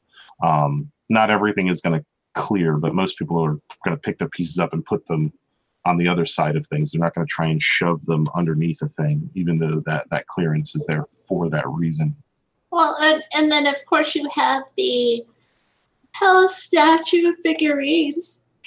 Yeah, the Hell statue figurines was uh, a lot of the guys that influence us, like Stephen Platt, um, Marc Silvestri. You know, a lot of these illustrators, um, a lot of a lot of other illustrators out there. They they they they take baroque and renaissance type statues and have them holding up pieces of terrain. And we're like we need to integrate that into terrain um, and not just make it a facade. And and a facade for anybody that knows is just the surface covering. It's just an exterior. It's you know they're relatively flat um, a lot of the elevation of the terrain, um, a lot of the the quality of the terrain is is the, the exciting stuff is is we want to make and tell stories. We want people to look at it and be like, oh my God, that's death. In fact, the story mm-hmm. about death is is like we think about death as the living, but what is death to the dead? You know, so with death to the dead, we thought he was more aggressive um, because he, the dead are in his realm. So that's why we gave him a a, a chain and a flail, um, which some people have called um, an incense burner, uh, like like the Catholic. Like a censer. Yeah, yeah, but it's supposed to be it's supposed to be a flail. No, it definitely looks like a weapon. It's it's supposed to be, and we've had a couple people print that already. Oh man, that thing that thing's gonna hurt when when people get slapped with that. So mm-hmm. um, yeah. Um, Dang. Yeah, it's it's the kind of thing where um, I'm just kind of scrolling through and looking at the images now. Uh, we have so much to come, and it's it's the there's also a lava waterfall. I actually made I, the, the lava fall is massive. Somebody was online and they're like, "How do you make a lava fall?" And I was just like, "I'm gonna make a lava fall." I'm going to do it, and then just built it. And it was a, it was a three day project because I ended up I ended up cutting it up immediately. Wait, one, two, three, four. So it's four. What what is this? A 250 millimeter, 250, 500, 750, 1000 millimeters mm, by. No. Or your plate's much smaller than what I'm looking at here. The the the tiles the tiles are 100 millimeters. We try and we try and do everything around 100 millimeters tile. Mm-hmm. Um, not not everything can fit on a 100 millimeter tile, both large mm-hmm. and small. But yeah. 90% of what we do focuses on 100 millimeter tile because no DM, every DM wants to make a dungeon crawl, but no yes. DM, no DM in their right mind wants to spend two hours assembling a four by six table with 50 millimeter or two inch tiles. That's true. It takes too long. It is too painful. And It is un- unreasonable. This is that's a set. Um, 300 millimeters. Uh, let me double check my math. Um, I have a ruler here. Yeah, 300 millimeters is just just under a foot. So it's 300 millimeters by 18 inches. So a foot by a foot and a half. Okay and it's a massive structure. And we actually have characters in it. We've we've been playing with it and fooling around with it. Um, we have one being printed right now. Um, in fact, when I get off the line with you, I'm going to be working on the floating island. Ooh, would you like to see the floating island? We mm. displayed it in our in our Twitch. Yeah, stream. yeah, duh. so we displayed. we displayed the floating island in the Twitch stream um, on our on our launch day. Let me see if I can share my screen. I don't have the buttons. Oh, it's on the wrong side. yeah, so we started a Twitch as well. how many monitors do you have in your setup? Uh, right now, I have two, but if if if I could do things differently, I would love to get a large scale. Um, One of those big, long, curved ones. Oh yes, I would.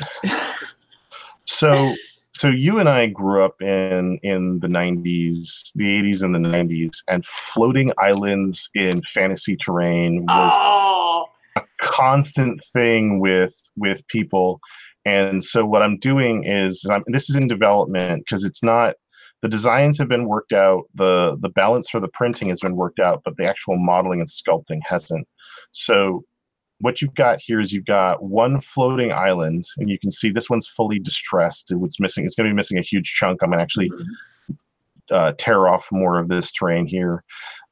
Then you've got over here this highlighted area here. These are going to be individual floating islands, and the tr- the trick is to make them look like you know they're pulling these chains around, um, and the chains just end up becoming their supports. Now, you know product may vary because we're going to have to do some things to make this work. For instance, I might attach some magma or some Some Uh, moss dripping some- well, down.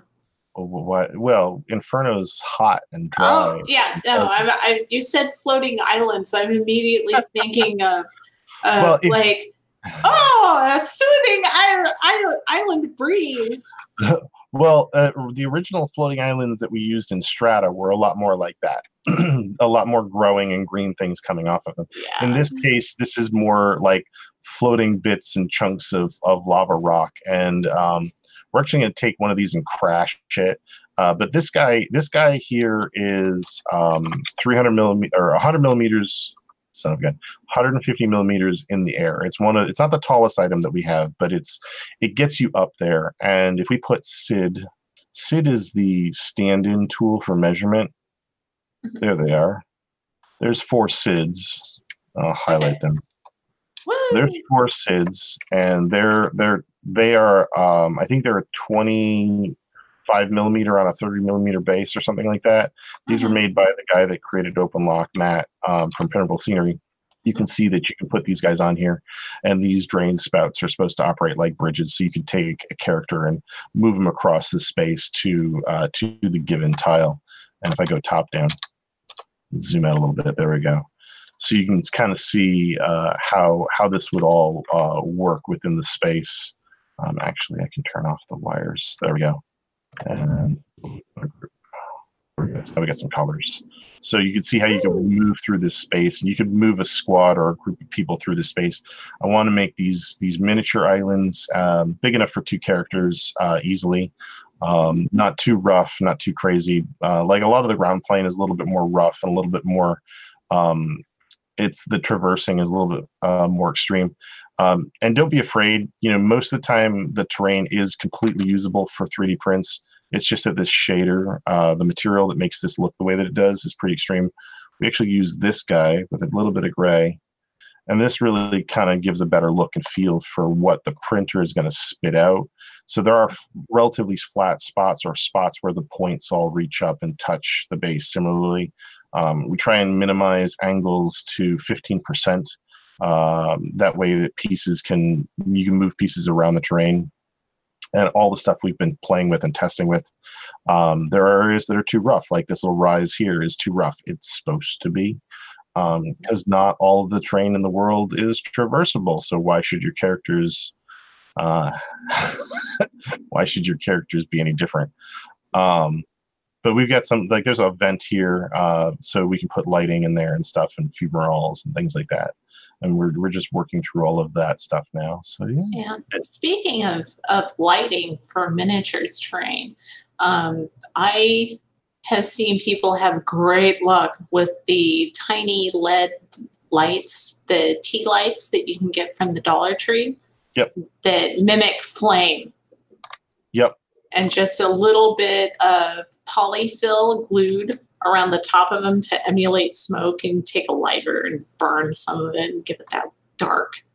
Yeah, that's exactly what we're we're hoping to do. Is is um, what I'm going to do is is if I get a chance, I'm going to take one of these fumaroles and the lighting system we have is those little cables. Uh, we should have we have a photo of them on the website, and we have a light tray that goes underneath this, and you can Oh. mount your lighting system and then light the areas that you want to light and then you take a little bit of polyfill and what i recommend is you take the polyfill and you use an airbrush or a spray can and you dust it you dust it from above with some black pigment some black Flame free.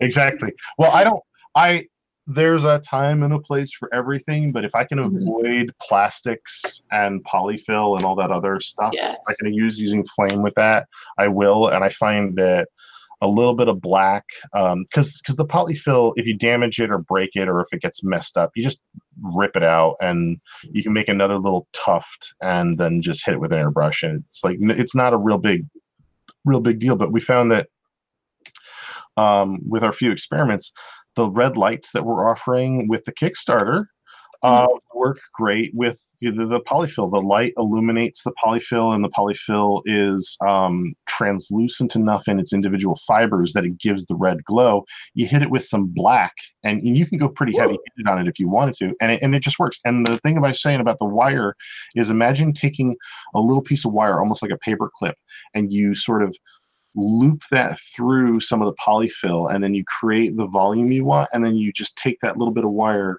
or in this case a paper clip and you just drop it in the hole and the paper clip or the wire holds it in place and then when your game is done you just pick them up and throw them in a little box.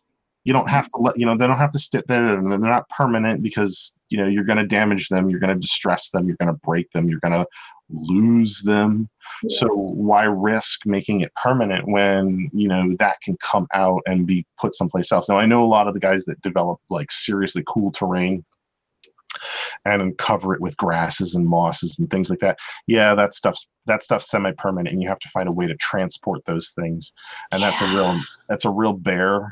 Um, but the truth is, is that the people that do that stuff, they if they can get it to if they can get it to the the, the convention or to their to their game store or wherever and it's 90% intact that's a win and everybody's going to be more impressed and more blown away and i'm just trying to with with this stuff um, you know, and I'm sorry to monopolize the conversation, Leah, but with this stuff, no. I'm just trying to give people a, a substrate, someplace they can start uh, modding with. I, I would love to see somebody paint these chains all red and dirty with rust, and then, you know, um, I can't think of anything that I would do immediately, but like doing smoke, like having smoke rising up along the side of this thing. Oh, yeah, I mean, yeah. I mean, all the dry brush on top of that. Yeah, all the fun mods that you could do, or maybe even like have someone take the time to like take some epoxy sculpt and build an altar or sacrifice down here, or or who knows, whatever, whatever people want to do. I mean, I, am like,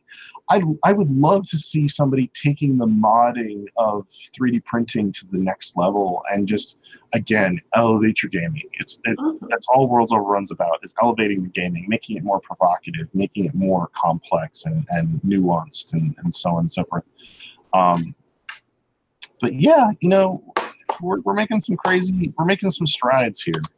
Excellent. Um, and and this is one of the demons that we haven't had a chance to show yet, but this is one of the demons that I'm hoping to put out uh, uh, with the game. Um, who's who's splashing around in a, a lava a lava or a magma um, magma fissure. Oh, sweet. I was going to yeah. say I, I I probably missed that if you shared the screen because I was looking in other places. Woo, nice little Giger-esque alien hammerhead, maybe kind of. Well, this wow. is more his. This is this is partly his head piece, his mm-hmm. his armor piece. I mean, we've got a couple of different demons that we're um, we're trying we're going to be offering, uh-huh. um, and they're all going to have wacky wacky wacky names. Um, so yeah, this one this one's a this one's supposed to be a That's print. just a what is that? Kidneys or a pelvis? Well, there's there's a there's a piece that there's a piece by Simon Lee that I that I bought long ago when he was making um, pieces called Gray Skull, and he had this head with these kidney shapes coming off it, and I just loved it so much mm-hmm. um, that I wanted to do. I wanted to sort of emulate it in this guy's costume. So I've got to sculpt him and work on him. But yeah, it's it's amazing doing another Kickstarter and having everybody be so excited about the product um, there's a lot that goes into making all this stuff, um, and we do it in a we do it at a blistering pace. I mean, we threw this together in less than a month. Man, now you're you're rocking in ZBrush, and I I can't even do half of that anything. And in Sculptris, it's just kind of like, oh, I don't know, I made a dot. you know. Well, I, I did I did start as an illustrator, and, and ZBrush sculpting is Mhm. is very similar to drawing. So I drawing is kind of like my thing, and I was Mhm. I ran into a student or not student, a peer of mine from university from the first time I did university. He's like, your drawing skills were always superior to most of the people around you, you know. Um, even though most of my classmates were much better uh, painters and illustrators than I ever became, drawing was kind of my jam. So Mhm. understanding ZBrush and understanding how to make a, a form is just the same animal. It's it's just interchangeable to me. But it's not. I'm not saying that it's easy, but I'm not saying that it's impossible. I think anybody could, um, with the time and energy, could do what I'm what I'm doing. But I've just been doing it a lot longer than most people. I mean, hell, I graduated in 2000, Uh huh. So I've been doing a long time. Okay. But yeah, it's it's crazy. So, all right, do you do you want to know anything? Is there anything that you'd like to ask me, or that I we should bring up? Because I I don't know. Well, I know that uh, that uh, obtaining funding obviously was one of my uh, one of my driving questions with Greg. So we're gonna we're gonna go through the process of doing a Kickstarter Oh, for those that have never done it before.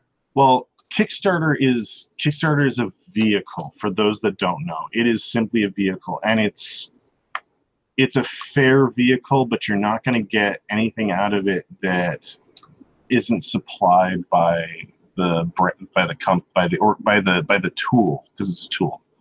Um, so, for instance, um, the the funding part is only the smallest part of what goes on. Um, all of the real work is the planning and the organization. And one of the tricks that I have is is that because you can't, you and I and a number of other people couldn't work on the same Kickstarter at the same time, because if I'm typing something and I save it, but you're editing some other portion of it and you Ooh. save it, you overwrite what I changed. But everything that you just did is gone. Poof, completely lost. So Ah, so what what I came up with with my team was I said, okay, and, and my team's really me, an advisor, and and and, and another artist. Um, so, so there's really four of us. Uh, actually, five. There's two advisors. I, um, I have my arms lifted in victory as I just hit refresh. And I saw again, that is W O R, the world of Inferno. You can find that there on the Kickstarter. So we're talking about about starting the Kickstarter and working with other people and and sharing the times yeah, that you go to edit that. The, the the best part about it is the community. But what I was going to say is that that I found is is that if you use a Google Doc, we build the whole Kickstarter in a Google Doc because everybody can be working on their their piece. They're, they're, they're, somebody's reading it through and making corrections to grammar. Somebody's, you know, building the, um, the stretch goals, or someone's organizing the, um, the different rewards and writing out the copy for that. Um, this Kickstarter, I wrote the least on any of the Kickstarters I've ever created, but I edited a lot of stuff. Um, I read through lots of pieces of copy and made made changes. And I let uh, I let my my main artist, my other main artist, because I'm I'm kind of primary. I am primary. I let him take a lot of re, uh, of the lead on writing copy, and um, it was it was scary to let somebody take the lead, but it was also refreshing to not have to be doing all the work. You know, um, I don't know if I'm a good team leader or not, but I'm lucky enough to work with some really, really exceptional go-getters. And, and I want to say this because I want to bring this thing, this next thing up because this is so important to all the people that I've worked with. Um, actions. Everybody's always heard this, but actions speak louder than words.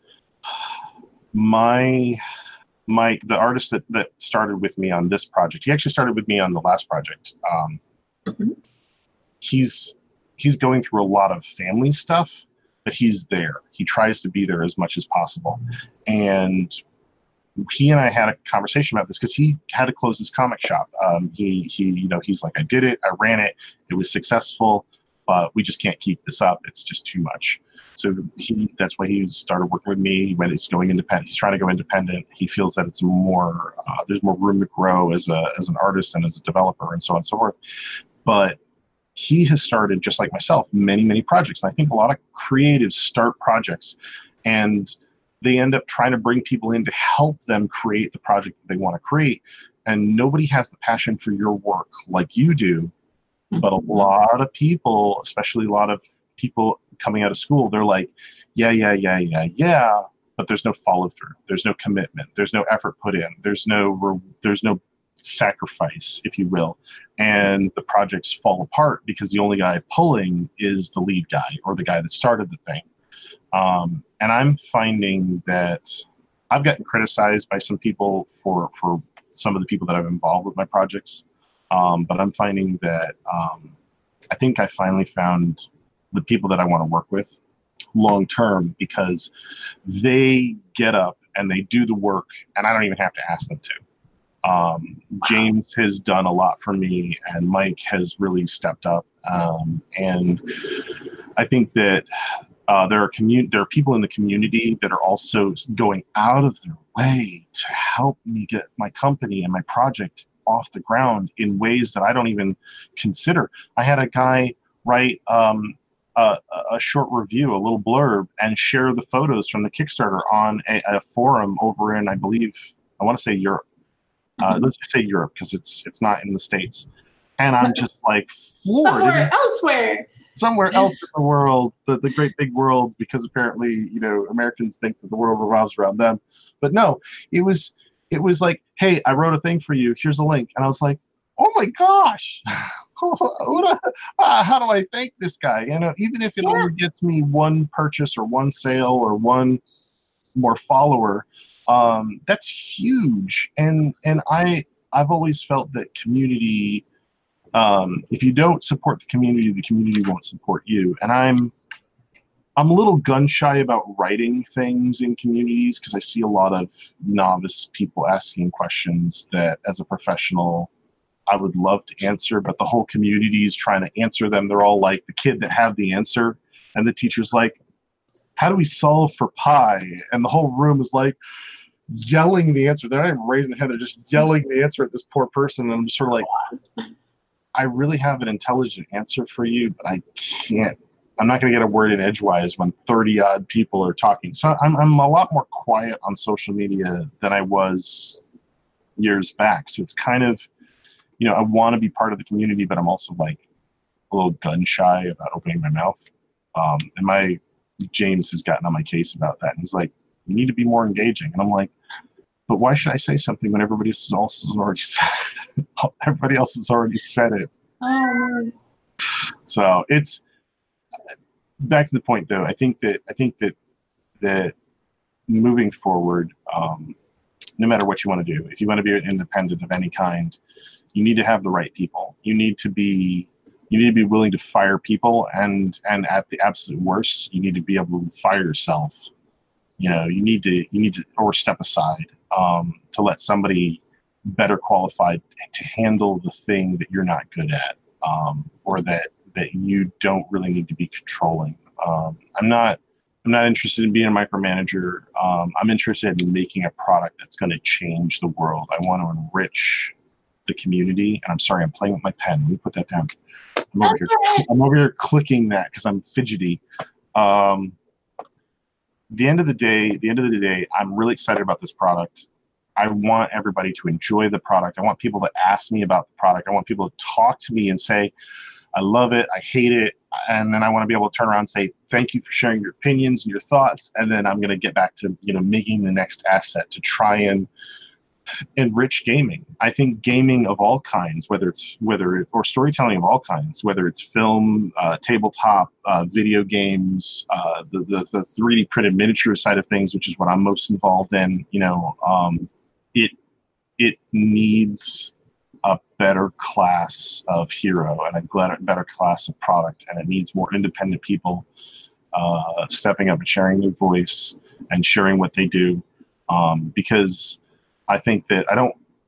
It's it, it's going to be sad when the market's flooded, but I think that there's a lot of people out there that one don't share what their ideas or the thoughts and the process are, and there's also a lot of people out there that are sharing their stuff and and it's not good enough or it's maybe that's not the way to put it it's they haven't found the correct audience yet. they haven't found the correct audience they or they're or they're or they're making a product that doesn't enrich the community is the uh, is the other side of things. You know you always get that one guy who's like i have sketchup. Shh. i'm sorry. Somebody, somebody posted that question and i was like, I was like oh. they're like they're like can i make models with sketchup? And i wanted to be like that's like asking i didn't do this but i, I almost freaked out. I was like that's like asking if you can paint a renaissance uh, a, a masterpiece with um with gimp or something horrible like that and I was like i was like nope eric you need to go take a walk you're getting um I mean, I I for my own 3D printing stuff, I use a lot of Tinkercad and I play around with Hexagon and yeah. uh if if if if i won the if i won if i had crazy money and i could give, and i could give people copies of zbrush and be like we're going to take a month and i'm going to teach you guys how to use this thing i would i would do it just to see I know this sounds horrible and elitist and, and condescending. but- or something. Oh my god! I had I had because I actually design real things. I had somebody ask me once if I played what is that game? What's the game where you have all the blocks and everything's block Oh. yeah, I I know what Minecraft. Minecraft. They someone asked me if I played Minecraft, and then they proceeded to tell me you can build things in Minecraft.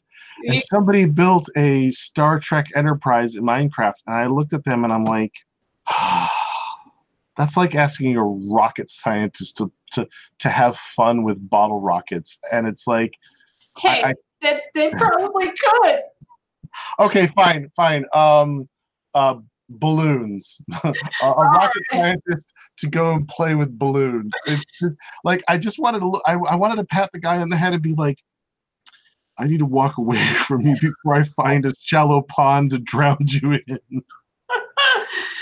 Oh man. I I feel so horrible because it's like when you're when you've got all this expertise and this training and and then somebody tries to like they they want to share their excitement with you for something and it's just sort of like I'm glad you're excited but I can't. I don't I can't I don't know what to say to you. It's like it's like it's like blocks versus Legos, you know, or blocks mer- versus what's the what's the advanced version of Legos, uh, mechanics or whatever they call it. I forget what it is. yeah.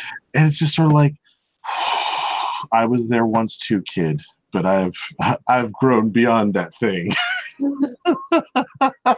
I'm so I don't mean to be a horrible person. I really don't. No, I'm so sorry. Um, It's all right. I, I made the mistake of, of sharing with my mom that I was trying to write something, and she was like, I read this book one time. It was great. oh my gosh! Wait, wait. picking picking a, a, a gold star, you know, five star five star masterpiece novel. You're like, Mom, I'm writing a book. I read I read what was but I can't think of anything that I cannot think of any serious writing. I'm like trying to think of a real like book and I keep going back to like horrible books. Um It's okay. The Haunted Vagina is an excellent selection. wait, wait, wait. Strongly recommend it. Garrett Cook. The The, ha- the haunted vagina? It is a great book. I I It was written with much more, much, much more compassion than I ever thought that it would be. So that, that that's my recommended read for February. what what how is how could a vagina be haunted? I'm completely You're gonna have to read the book and find out. is it a euphemism for something? No. I don't want to I, I I'm horrified. I don't want to know. It's it's it's great. Let let's see. I'm gonna find it on Amazon and I'm gonna send you the link. Okay, okay. It, it's it's a true it's a I mean it's not a true it, it's a true fiction. It, it's a it's a work of fiction. That that much is true. Is it haunted by, is it haunted by cephalopods? No, actually, it is not. There you go. It's available in paperback and Kindle. No kidding. And I am sending you the link right now. Okay. And let, let's just hope that I that I was correct in my naming of the author. And if not, look look up that guy's work too. Sure, absolutely. Carlton Mellick III. Yeah, I, I was right. I was so right. That's awesome. I'm gonna have to look up the haunted vagina then. All right. Well. I just I just sent you the link. I'm I'm I'm I'm looking in my I've got I've got a hundred posts, hundred messages from people that so I'm trying to figure out why yours isn't coming up. Well, I just I'm refreshing. I'm refreshing. it's in the chat. Oh, in this chat. I thought It's it in was this chat on the sidebar. oh I thought it was in Facebook chat. There you go. My bad. Okay, now I've got it. I've got it. Well, no, well, I'm just gonna I'm just gonna post that on Facebook right now. The haunted vagina. Oh Yeah. my gosh. It, it's a real thing. I love how the skeleton, which is made up of bones but has no bone, Yeah. is checking out her butt. Yes. Ah, you're so right. Oh my gosh. Oh my gosh. I'm I gonna, suggested read for February. I'm gonna have to look that up. I, I gotta I gotta I gotta ask you something though, and and I know that we we're gonna have to cut this a little short, but um, if if you uh, I know that there's a list of things that we don't have images for, um, but if you could have something in Inferno, you know that we haven't talked about or we haven't shown, um, what would you what would you want to see? What would what would make Inferno more More inferno-y? what would it make what would make it more A violin. a violin Yeah, there needs to be a violin in hell. Um, you mean a fiddle yeah. okay i think we can do that maybe Great. I'm gonna i'm gonna put that on my list of things You're gonna Right. put that. You're gonna put that in the hand that has the mace. i'm i'm actually It's, I, gonna be the mace. I'm not sure i'm not sure we're gonna, gonna put be it a violin. i'm not sure we're gonna put it in there at all okay. but what i'm thinking I'm thinking is is that um, I've I've never done this, but I was thinking that maybe we could hide one somewhere in the products. Do it. That'd be great. The only problem, the only problem, Little, it- little f holes. yeah, exactly. What, what is that over there? Uh, it's it's a gold fiddle. Wait, he lost the gold fiddle. Uh huh. Yeah, that must have sounded horrible. As a- Yes, in the future, the gentleman that won the gold fiddle saw his end. You did not live a good life. But still, a gold fiddle must have it must have sounded horrible because it would have all been all metal and stuff. It must have resonated very poorly. Plus, gold is very heavy, and it's also um, Well, now it's going to be half melted into your hell. there. You go. Well, yeah, it might just be a pool, Yeah. but um, but yeah, um, no, I, I'm I'm I'm really pleased with what's going on, um, and we're just trying. We're we're just getting started, and I'm hoping that I'm hoping that we can make more and more stuff. Um, and I'm gonna. I can't promise you anything, but right now my main goal is to get out to Adepticon um, uh, for um, for March because there's a list of stuff that we want to do. Um, Mhm. But man, what a what a ride! You know, you spend um, you spend you know three we're three weeks grinding away on things, and you put it up, and then suddenly you know you've got positives and negatives, and then the, the Kickstarter's funded, and it's Mhm. in 18 hours and it's it you know it's it's all it's all Congratulations, by the way, that's huge. Thank you. But it's it's you know it's I'm surprised.